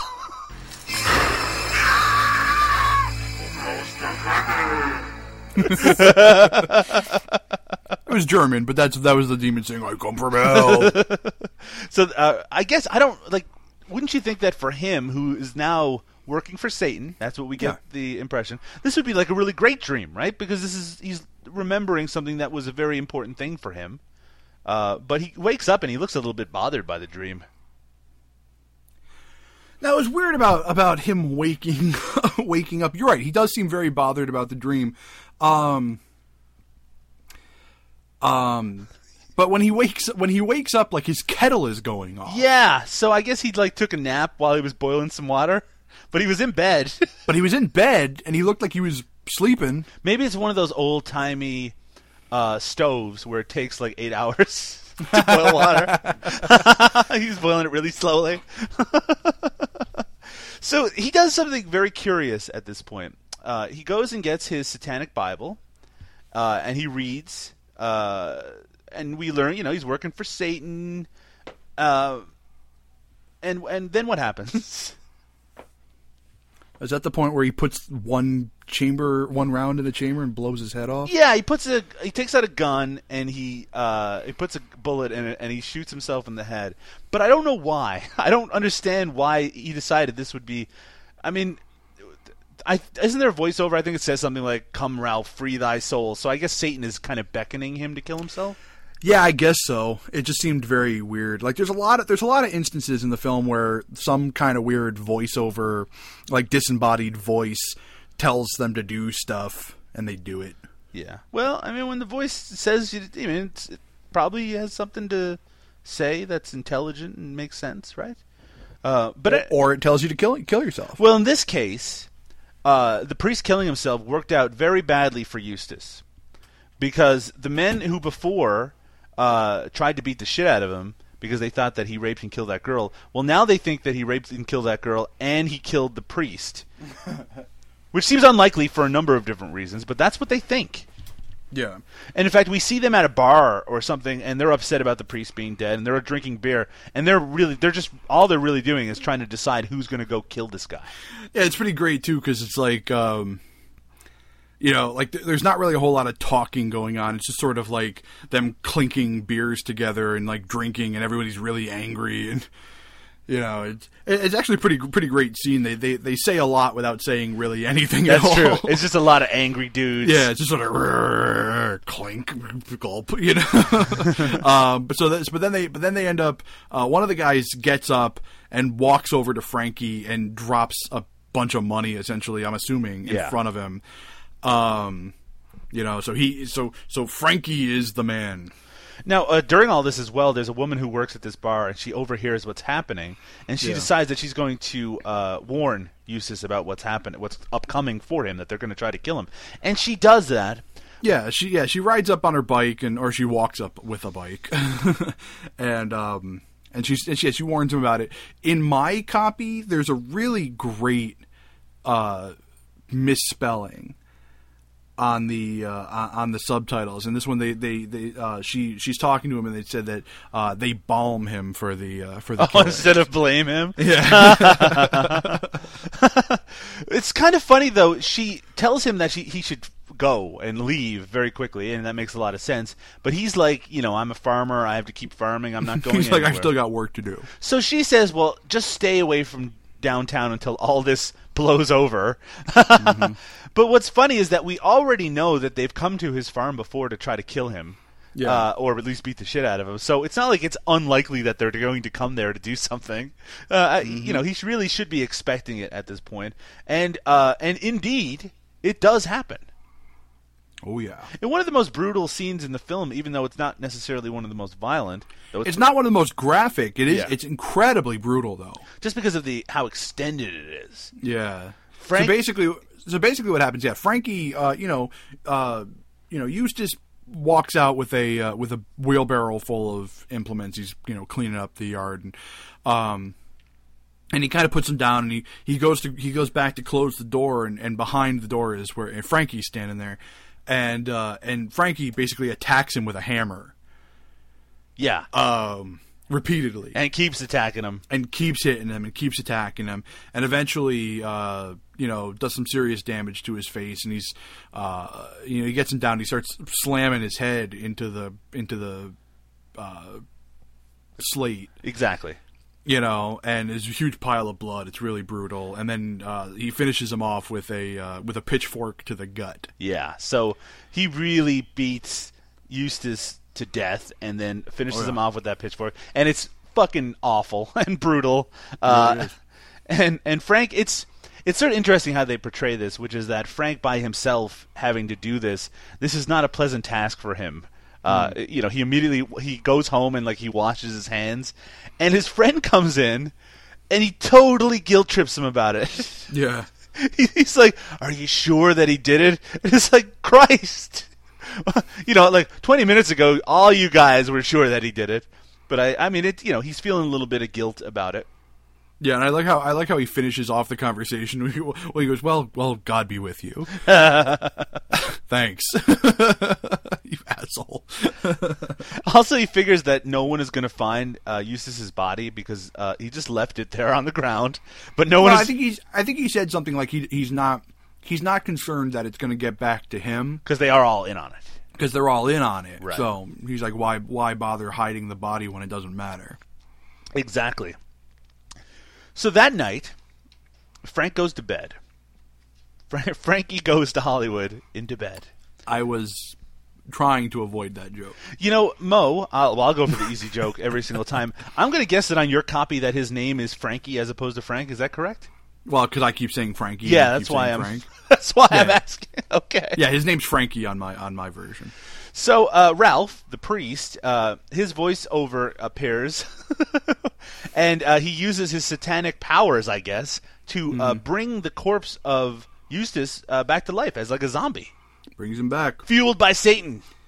It's like Mountain Dew, kind of. if uh, if you, I'm speaking to the viewer now, the viewer or listener, probably listener, right now, unless we've been animated, uh, have seen some just like one clip from this film. It's probably the clip that's about to happen, which is where Zombie Eust- uh, Eustace uh, draws uh, basically like three sixes on Frank's uh, house. And Yeah, I lo- and I love how the I love how the crucifix come flying off the wall and catches fire. yeah, they just burst into flames. awesome, really great. Frank suddenly wakes up in tremendous pain, and this leads to Well, he doesn't. He doesn't like just get up. Like it's almost like he seems to like stand straight up in his bed. yeah. You know, and he's like he's clutching his stomach in agony, and then he like he like sees a blue light, and then he's transported to hell. We get what is now hellish, nightmarish imagery, a, a slew of it. And So, thi- needless to say, this is the last fifteen minutes of the. this is the last 15 minutes of the film, and shit's about to get real. This is absolutely the best part of the movie. It's- Well, I mean, it depends what you're in it for. Uh, when it, with with this movie, because Well, if you're a gore, if you're a gore hound, which is what most people I would assume watching this movie is why they're watching it, I should say. Um, you know, this is what they're looking for. it's uh, it is a cavalcade of horrible things. it really is. I mean, you get to see uh, lots of body parts, Mm-hmm. uh, lots of, of blood and fog. I mean, it is nightmarish, but you get to see like organs being like stepped in, and, And people. everybody's screaming, and everybody's getting torn to bits. someone's on fire for some People in cages. uh, uh, there's like um, there's like a, a a head with like fire coming out of its eyes. Yeah, and there's like a woman like coddling a, a head. Uh, and a, People and a guy on guts. crutches. I mean, there's just a lot of The shit. guy on the crutches is great because his leg is just kind of like dangling there. It's pretty cool. and someone's face gets ripped off. I mean, and then I like how it's just all this awful stuff, all these horrible, dif- disfigured people are there, and then uh, so, like they all get shot, like they all get shot, and then one sh- blows his own head off. Well, my favorite part is right before the right before everybody starts getting shot. Um, a, a dude gets his head smashed in with a With sledgehammer. sledgehammer, yeah. and and there's blood splattering all over the place. And one of those, one of the blood splatter shots, I figured you'd probably really enjoy. Oh yes, because it's just this extreme close up on this dude's crotch, and he's wearing like a studded leather cod piece. Yeah. it's just blood splatter. yeah. I got I got my note says blood on a cod piece, and uh, Yeah, that's what mine says too. So this is uh this is awful. I mean, it's awful in the way that it's just a whole bunch of awful stuff happening. Oh, there's a lot. Yeah. and it's so weird that I mean, it's it's like it's like he Olaf Ittenbach decided, okay, I'm just gonna see how much horrible shit I can put into one little scene, Yeah. and we'll just call it a view of hell because we don't see Frank E. Uh, in this scene, we just we are supposed to interpret that this is what he's seeing in his own mind. No, we get Frankie eventually. Well, we do now, but Yeah. during all this shit, this disgusting stuff happening, we don't see him. Yeah. Uh, but we do then see that he, apparently Frank is in hell. Yeah, and he gets strapped down to a table, which which I gotta really appreciate how they did it because they do. I mean, it's a you know it's it's reverse motion the way they do it. You know. Oh, right. Yeah, and it's just it's really clever because um because it makes him like it makes it seem like he's really quickly getting tied down instead of really slowly lifting up. You know. We're told Uh, we're, told we're told that Frank has the gift of never dying. Well, no, they had mentioned that earlier in the right. film that like anybody who goes to hell will never die. They'll they'll suffer the torments of hell forever. It does look pretty unpleasant, I have to say. Yeah, which doesn't make sense why the person shot himself in the head before. That's just shit to mess with Frank's head, man. I guess. Uh, so it would work because we have okay. So he's he's strapped down, and Yeah. these dudes who like they look kind of fucked up, like they're kind of pinheadish. One guy Yeah, has yeah, like his eyes filled with nails and stuff. Uh, they're like operating on him.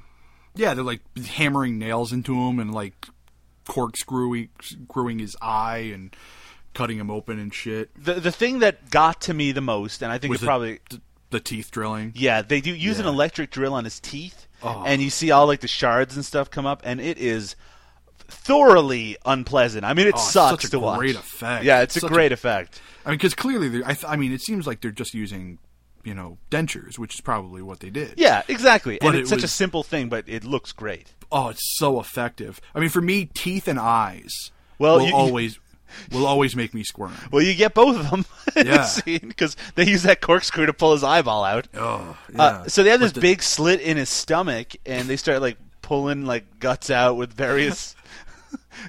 yeah tools. They use like uh, I forget what they call it- It's called is it like an Archimedes screw? Is that what that's called? That's exactly right, probably.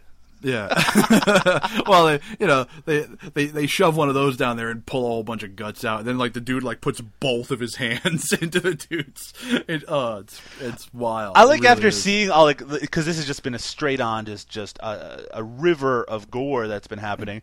I was like, well, yeah. what? The, there's no way they can really end it with something special, but they do because they, do. they strap his legs and they start opening them up, and I'm like, what's going to happen here? And Yeah. they rip him apart. Yeah, they yeah they tear they tear him into pieces. You know, they they essentially draw and quartered him, only minus the arms. It looks rough, man. it's it's a pretty fantastic effect, though. I mean, it works. It's really brutal to watch, really kind of painful. yeah, it's painful and it, it, it hits kind of a little. Um, Below the waist.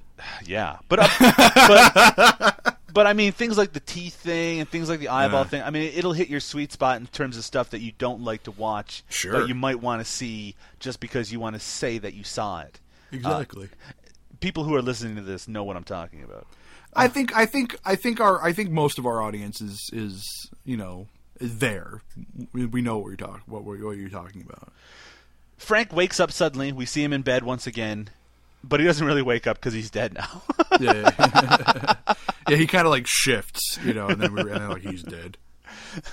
and we uh Now Eustace wasn't a Satanist. We never got any implication that he was. No, But I guess like you know because his friend was buddy buddy with Satan, I guess you know it kind of helped him out. he did a favor for him. Yeah, he goes. He goes through doing this. Eustace has paved his way into the kingdom of immortality. Yeah, so I guess he's going to hell, and that's probably going to be a big surprise for him because he didn't know that his good friend was a Satanist.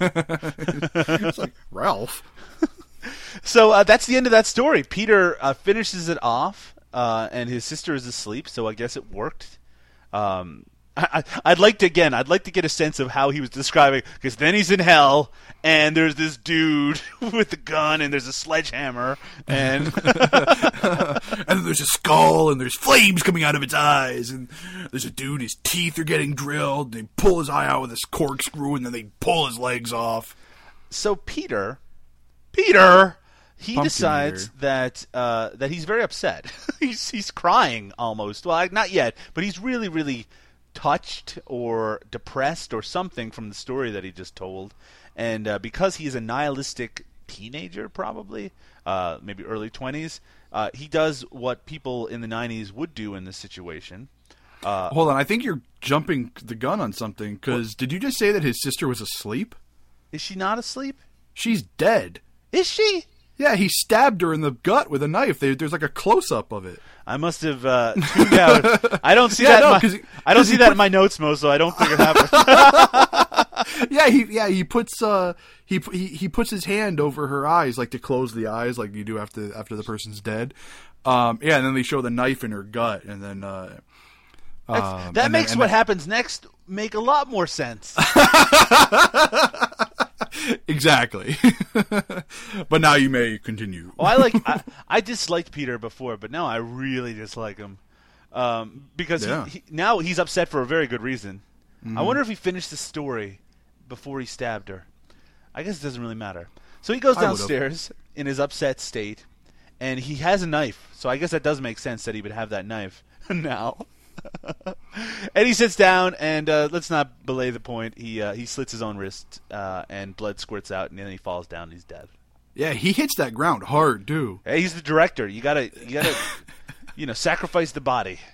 Yeah, like you know, like like I mean, I don't know. I'm assuming it's all like foley work. That that, but whatever whatever it is, that one thump was like painful. It like made me sh- shake. You know. you, you almost didn't say shake just then, Mo. and it, it, it ends with a close up of a picture of a sister, which I guess that makes a lot more sense now too. I really need to. I always need to have a backup of somebody watching a movie with me, just to remind me of things that I didn't necessarily pay attention. I was paying attention to this movie, by the way. Yeah. Uh, I'm glad that in the written review over at Daily Grindhouse, I didn't mention how little sense that whole thing made. I can't believe you watched this movie twice and didn't catch that either time. What are you gonna do?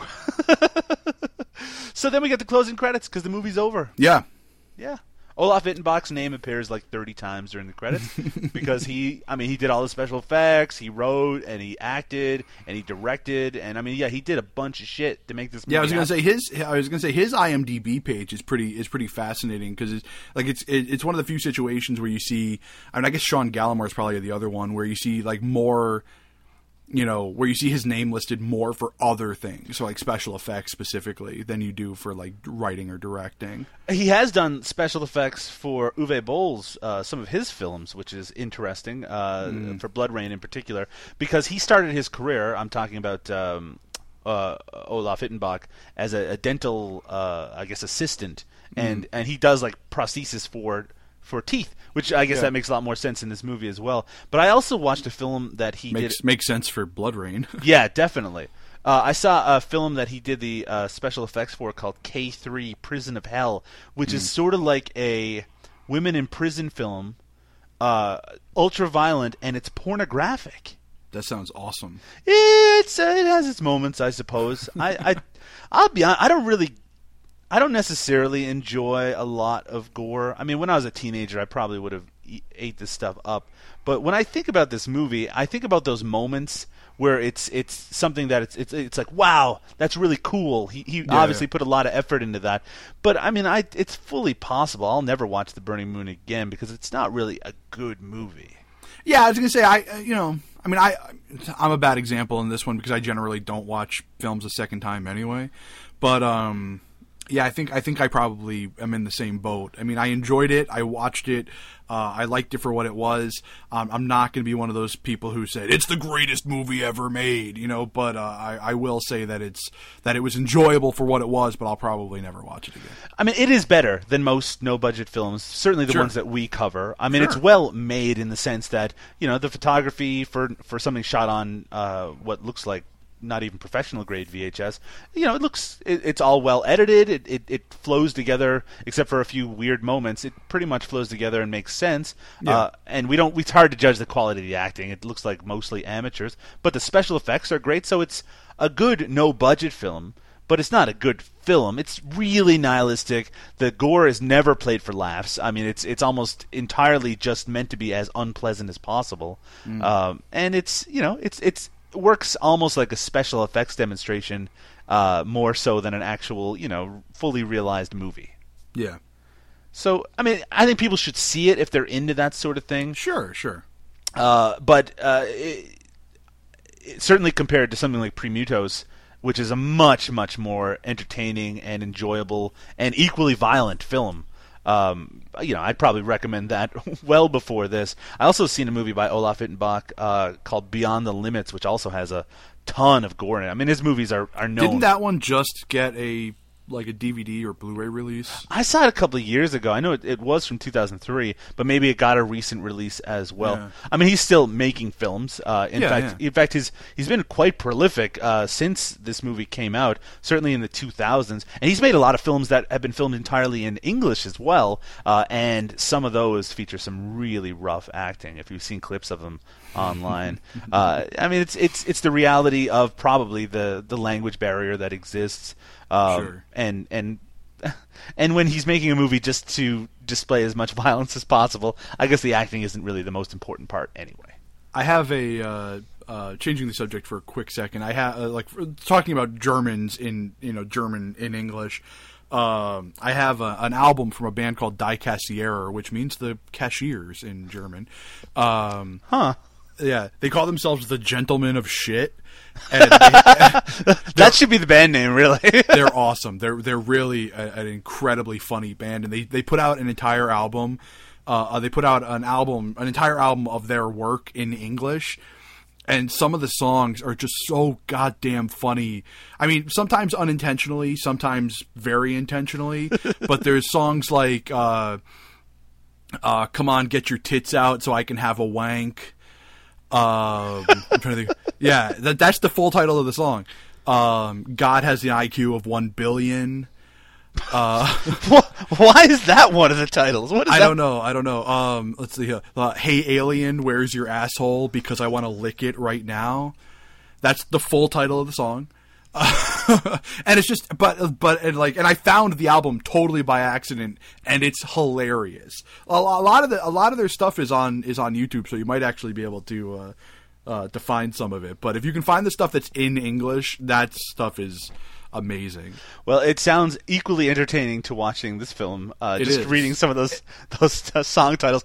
I, I don't know if, if actually listening to the song, uh, maybe it would be as pleasant. I don't It's know. like it's like com. It's like punk rock, but comedy. Like Oh, it's like okay. funny punk rock. I thought it was- It's I- good. I thought it was actually like actually sludge. musically speaking, they're way better than they are lyrically. right. I was thinking that it was either something like hardcore or grindcore or something. No, like it's that. not like Borknagar, you know, Oh, like where where it's like that weird sort of like funny but industrial metal. No.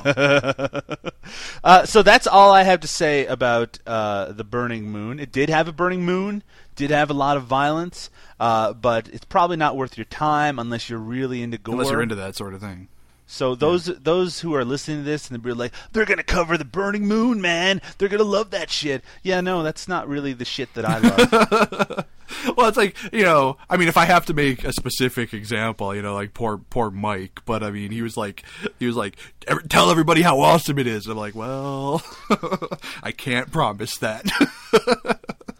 uh, it's, I can see why some people would really dig it. Uh, and it's Sure, I mean I get it. I totally get it. But there, but even within that realm of gore film, there are still films that are way better. Yeah, th- there's no doubt about it. Though this one is has the the kind of uh, uniqueness of being such a low budget, and Sure. the fact that the, the director did the special effects himself, and obviously it's something that he poured a lot of his time into. We should mention, by the way, that Mike that you're talking about is uh, Mike from the uh, Badasses, Boobs, and Body Counts podcast, Booyah. uh, which I actually just uh, I just recorded last Friday, uh, an appearance I'm on that. I'm recording this Friday with I know. We even talk about that on the podcast, uh, and that's um, and it should be releasing probably around the same time as this uh, podcast drops. But we talk about the Shaw Brothers uh, kaiju sort of kaiju, even though it's Chinese film uh, Inframan. Uh, and uh, Gamera film from the mid '90s uh, called uh, Gamera 2: Attack of Legion. I think. Uh, I think it, it's either Attack of or Attack of the, but it's probably the one that's least uh, sensical. but we had a great time. Yeah, I was gonna say I'm a big, I'm a, I'm a pretty big fan of the Gamera films. They're re- they're completely ridiculous, and I remember I, I only saw Inframan once, but I remember it being really fun. Inframan is awesome, and uh, Yeah. no matter what Mike tells you, it's uh, the the production values on that are actually quite high. Um, and that Gamera film from the mid '90s, it, that is looks great. Not, it's actually not very goofy at all. And though it sounds to me, because I, I have very little background in in uh, giant monster movies and kaiju films, uh, it sounds to me, Mo, that uh, that you would have been a better guest for that particular. But no, it was yeah, it's yeah, it's like we should have we should have switched because I'm doing Forbidden Planet What? and, so- and Soylent Green. Oh man, that would have been awesome. What what's the deal, Mike? I I would I would have totally been the right person for the for the giant monsters night. Mo, uh, what other podcasts or podcast related things have you been involved in lately? Uh, well, I mean, obviously my show, uh, and the most the most recent episode, which dropped, uh, well, I guess today. What is Yeah, that dropped- show, Mo? Uh, Drunk on VHS. Mm. Um, yeah, the the show took a very interesting turn as uh, I had the. Uh, the the resident extreme cinema uh, writer at Couch Cutter on, and we talked about sex and violence in, in extreme cinema, and uh, we were both very very drunk uh, for that episode. It's a very interesting conversation, and Nate's uh, yeah, his name's Nate.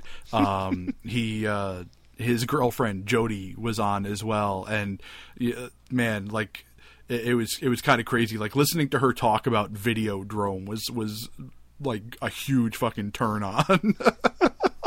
I was like, this is awesome. You it's like Nate, you've got the best girlfriend ever. Um, but yeah, so there was that, and then uh, um, uh, Schlock Treatment, uh, which is another really great show. They they uh, because of the storm, they couldn't get they couldn't all get together to do their 100th episode.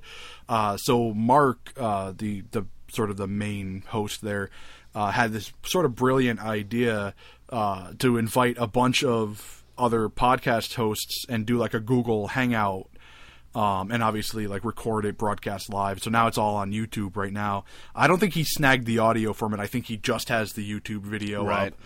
Um, and he called that the Frankencast, which I posted on our Facebook page. It really is amazing to see all of these podcast podcast hosts uh, and assorted people all in one location, all talking Yeah. at once. I felt bad for CT from Nerd Lunch because it's just like it's like you know I mean basically it was it was me um, it was Ralph Santiago from RS3 Feed uh, who is a character and a half. Uh, I've been John- invited on his show. I got to get on there soon. You really do. It's a great show. Um, John from After Movie Diner, which our our audience should know, um, and three of the guys from uh, uh, from Schlock Treatment, Mark, uh, Kirk, and Doug. Hey, I'm Doug. Well, you were supposed to be on, but I think you would, you went to go see. What was I like- doing? You were watching like Night of Living Dead, right? I was, and I, I'm glad that you let me transition to this. It's the only reason I asked what you were doing in the first place. Uh-huh. Uh, I was at that time. I was in Toronto at the Bell Lightbox uh, because they were showing uh, Night of the Living Dead, Dawn of the Dead, and Day of the Dead as a triple feature with George Romero doing an introduction to Night of the Living Dead in person. Uh, so it was Night of the Living Dead on 16 millimeter, Dawn of the Dead on digital, and then Day of the Dead was a 35 millimeter print. And it was Nice. a pretty terrific night, as long as you don't ask Jill how it went. Jill, how did it go? It's very long. yeah, it was very long. I like Bub. She did like Bub. She had never seen any of the films before, so this was an Oh, really? entirely yeah. She none of them. She thought Night of the Living Dead. uh, Get this was boring uh, and uninteresting. I just did I just did an episode not too long ago about Night of the Living Dead on Drunk on VHS, and we were just talking about how like how like even after all these years, it's still a very effective horror film. Like it's really, uh, it's genuinely frightening. It is, and Yeah. th- that idea has it, it kind of it hits you right in that sweet spot of things where it kind of captures your imagination. and It makes you project yourself into that situation, and you start to come up with scenarios. I mean, it really people still do it all the time. You hear about it all the time. Yeah. Uh, one of the things that I always notice, especially in recent viewings, is uh, how uh, I forget the character's name, but everyone knows the asshole in the Living Dead, the one that's trying Yeah. to stay. in- yeah, the guy looks like Rob Corddry as my wife. uh, he uh, he's he's at the very beginning he says how it's be much safer in the basement, uh, that there's too many windows up there, that they're going to get in eventually, and of course he's proven entirely right at the end of the movie, and I love I just love the irony of that, just because he is such an asshole. Yeah. but uh, it's such a I mean it's a great movie. All three of them are great movies, and one of my kind of formative films was Dawn of the Dead as a teenager. Oh, without it- a doubt. Yeah, me too. and, and I saw it so many times, and I don't give a shit about the remake. I, I just love that original so much. Uh, so the chance to see that on the big screen was really unique for me, and I loved it. The remake lost me after like, like at least like the first like five minutes. The first five the minutes are really good, right up to Yeah. the end of the opening credits with that Johnny yeah, right Cash until the end of the opening credits, and then it's like fuck this movie. zombie babies and whatnot. Yeah, it's really stupid. But but I'm with you. I mean, you know, I mean, I'm generally pretty pretty anti remake as it as it goes anyway. Um, but yeah, I mean, I loved the first five minutes of the remake. I hated the rest of the film. So I'm I'm pretty good with uh, with with sticking with the original. Let's stick with it, Mo. stick with it. Uh, Mo, Yes? if any listeners of the podcast would like to contact us, we already mentioned the fact that they could uh, come up with a logo uh, and uh, through our Facebook page. Um, how would be how would be hmm, what would be the best way for them to do so? Well, I Are you okay? There's, there's there's best, and then there's easiest. But we'll, well there's a couple of different options here. We'll go through all of them. Um, I think the easiest way to get into contact with us would be through Facebook. They can get they can contact us right on there. It's it's uh, facebook.com slash no budget nightmares, no spaces. A lot of special stuff goes up on the Facebook page. A lot of images and videos. Um, Especially from the films recently, yeah, we cover. yeah. Yeah, we tend to do screenshots and, and videos of the films. Uh, anytime you do any writing, it goes up there. Anytime I do anything else, it goes up there. You can Um, follow our appearances in other podcasts there as well. Exactly, exactly. You know, uh, whether it be my normal other show or any, you know, any uh, extra special guest star roles uh, that either one of us do goes up there. Absolutely. Um, Special guest It's stars. it's sort of it's yeah. I was gonna say it's sort of the hub for everything that is Mo and Doug. Mm-hmm. Um, they can also uh, follow either of us on Twitter. I am at drunk on VHS. and I am at Doug underscore Tilley. That's T I L L E Y. Did I Uh, catch you in and the I middle of a recently drink there? what? Did I catch you in the middle of a drink there? I uh, no, you didn't actually. I, and I, I just Oh, okay. recently passed my 2,000 follower mark, uh, which is a very Ooh. special. I know. now I'm- you no I'm longer excited. qualify for that list. I know that list before. I'm out. I'm out, man. I'm somewhere above it. I'm somewhere in the ether. Well, congratulations, because I still haven't. I, I'm still hovering around the 1300 mark myself. Um, Loser. Yeah. My problem is I end up I, I always end up getting caught up in conversations with the same like three or four people. Uh, of course, you being one of them, and uh, and, and I just never really reach out to to new people. You so like ninety nine percent of my tweets are just directly to other people. You need to capture the attention of your local community, and That's that what I you need need to to infest it like a disease. Look, I got to tell you, man. If if if Hamden, uh, which is the town that I don't live in, but it's the town I grew up in, you know, if Hamden had the same sort of like community, whether it be online or in real life, that Peterborough seems to have, uh, I would be all over that shit. But it's just, but we have nothing. Uh, I mean, it's, it takes the initiative of, of a few people to have something to kind of revolve around. But yeah, no, Peterborough is lucky to have a, a strong community, and it's great that they all recognize me as their leader. I'm only I'm only half kidding on that one. Um, let's see. Mo, have we had any letters uh, or emails sent to us lately? No, I don't believe so. I have to check because I, you know, I mean, if we did, it was a while ago. Hold on a second. What the hell is this?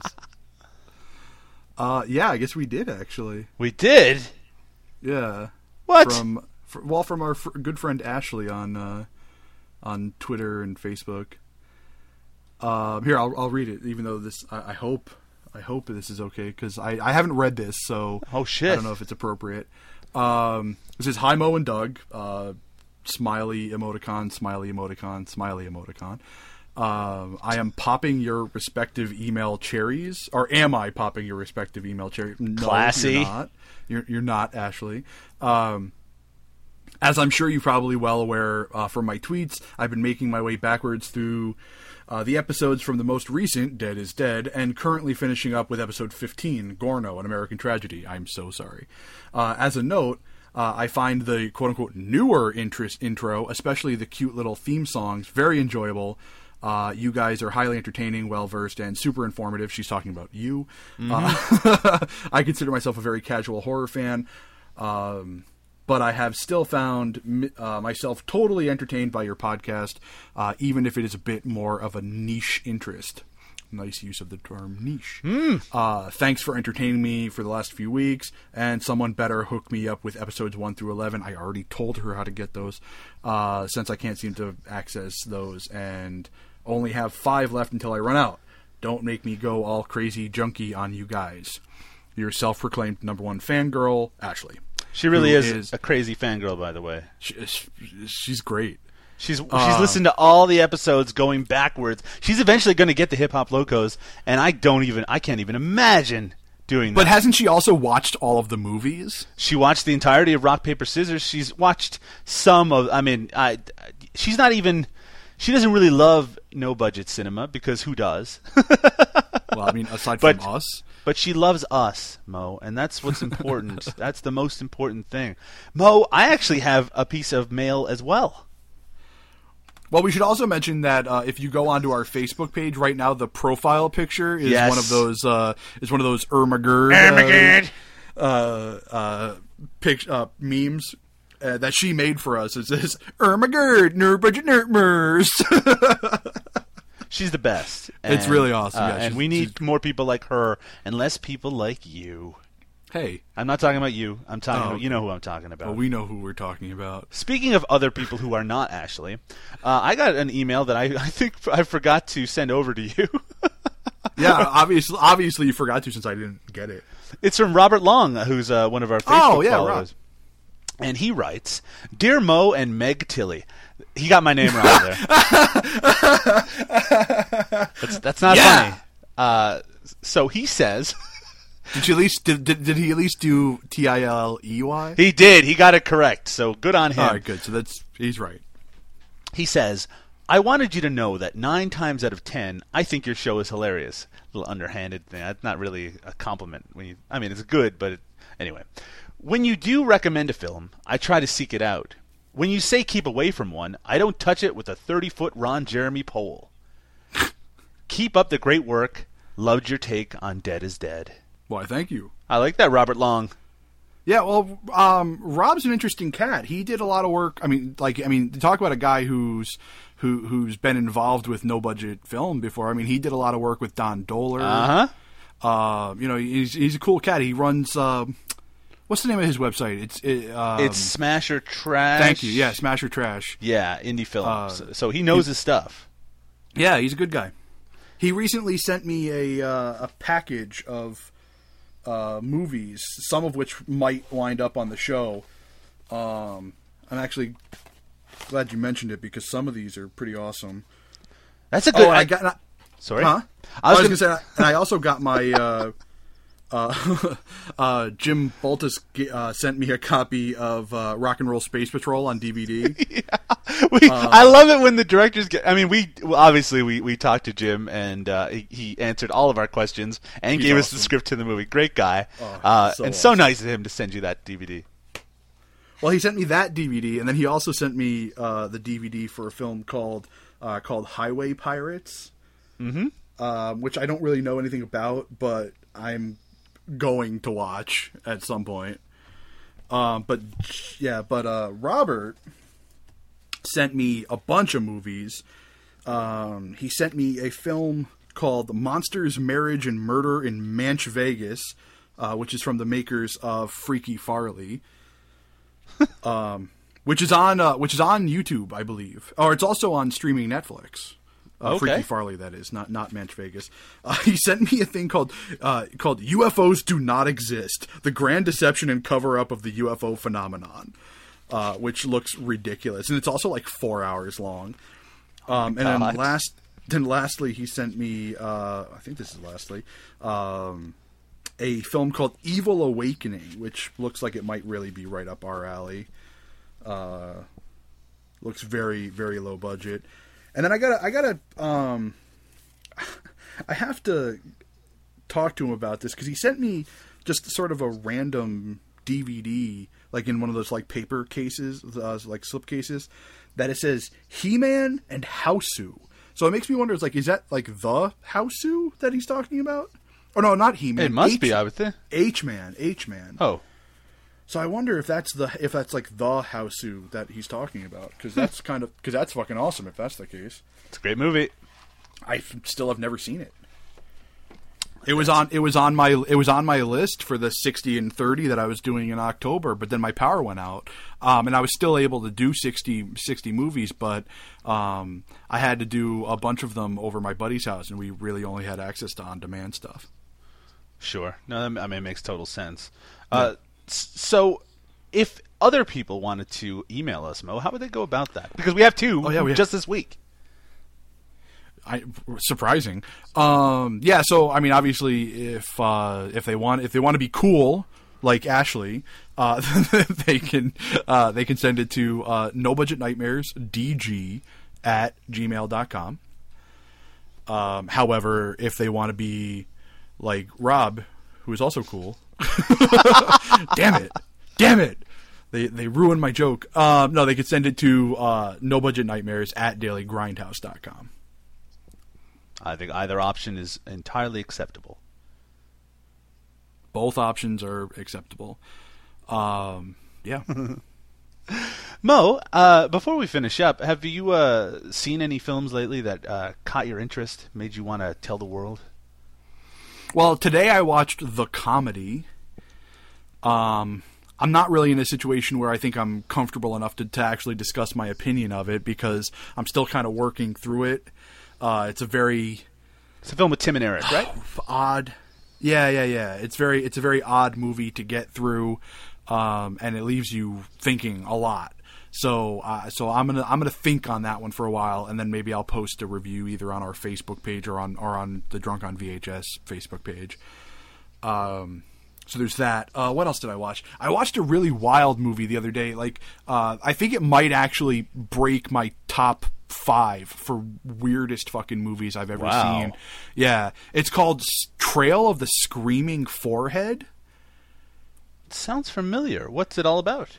It's about this this sort of like every town USA, you know, like in the in, in like the uh, the like the Leave It to Beaver era, you know.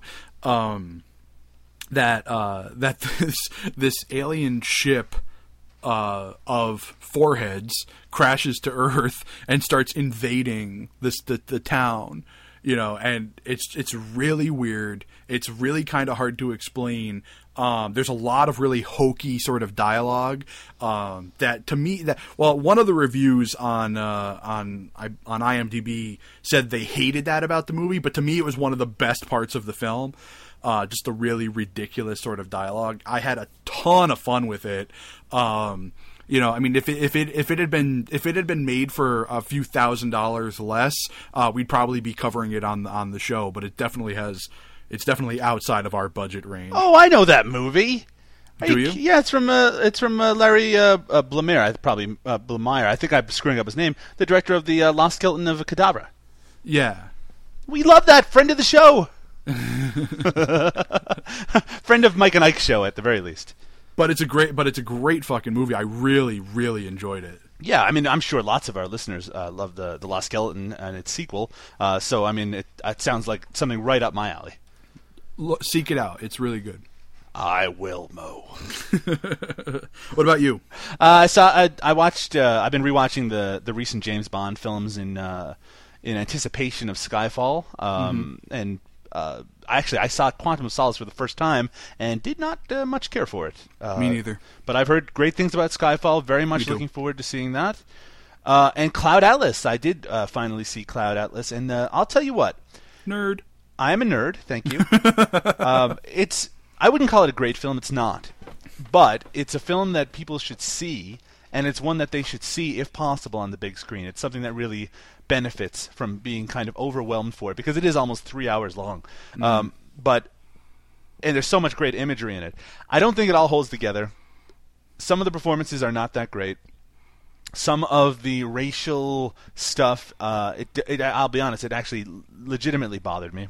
But I think that there's there's substance there that is meaningful enough, and there is uh, there are ideas there that are interesting enough that really, you know, if you love film and you love what you think that that movie is, that you should really check it out. I mean, it's a great looking movie.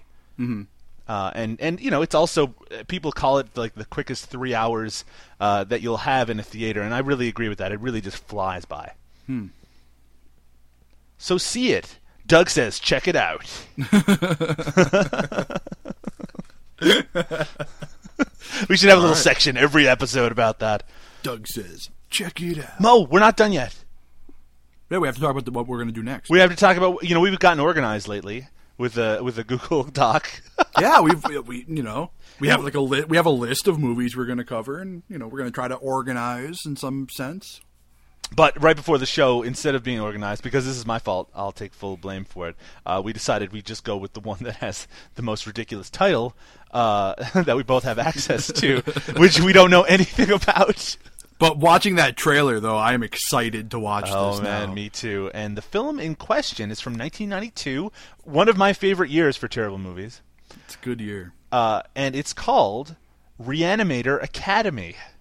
It looks so ridiculous. Reanimator Academy. I can't. I can't wait to. I mean, I like you know how sometimes like the trailer will will have bits that aren't from the movie. Like Uh-huh. I really, really hope that in the trailer there's a scene where the guy firing a six shooter lays out at least twenty four bullets without stopping or reloading. And I'm really, really hoping that that's in the movie.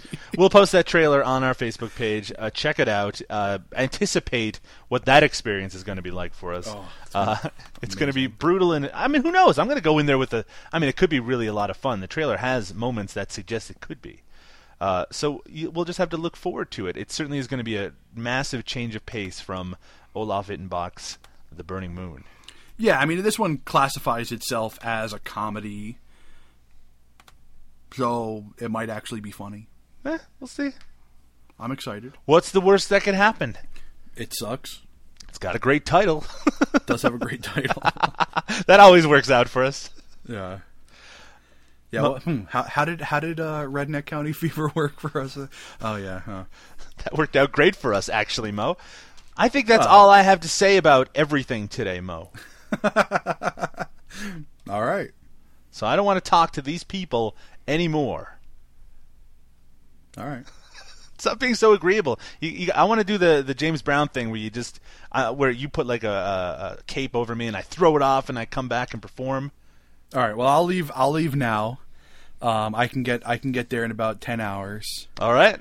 Uh, actually, more like twenty seven by scooter. You do have a cape, right? I have. I'll pick one up on the way. Bring a coat. It's getting a little. Chi- bring a coat. It's getting a little chilly here in Ontario. It's it's snowing here. It's Holy been snowing all day. Well, I mean, I can't compete with that. Aren't you guys about to get whacked again by another storm? yeah, enjoy that. It's, it's gonna suck. If my power goes out, I'm moving. To Canada?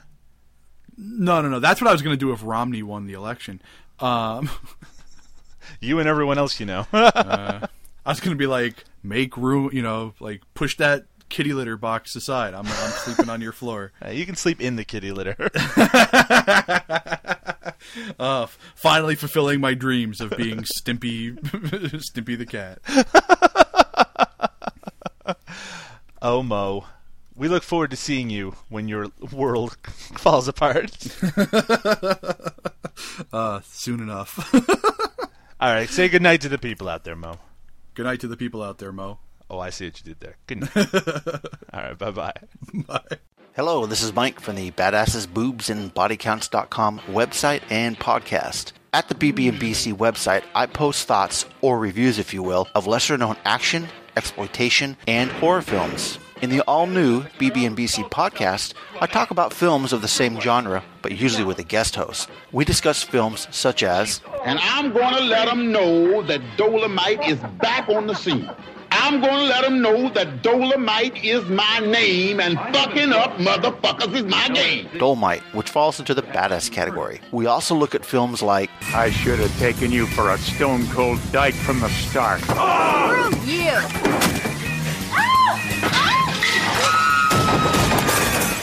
Pervert in the boobs category. In the body counts category, we cover films like What's going on here? What, what do you think you're doing? We're having an orgy. What's it to you? We're enjoying the fun? You all think you're so smart, don't you? Well, you ain't. You ain't so damn smart after all. You just w- w- wait and see. Somebody's always trying to spoil our fun. So we have a devil of a good time. Satan's Cheerleaders. And last but not least, we also look at films such as I am Torgo. I take care of the place while the master is away. We only want to know where Valley Lodge is. Which way do we go? Manos, The Hands of Fate in the Everything Else category. The BB and BC website is located at badassesboobs and bodycounts.com, and the BB and BC podcast can be downloaded from the iTunes store, the BB and BC website, and is also now available on Stitcher Smart Radio. Just do a search on BB and BC podcast to start listening.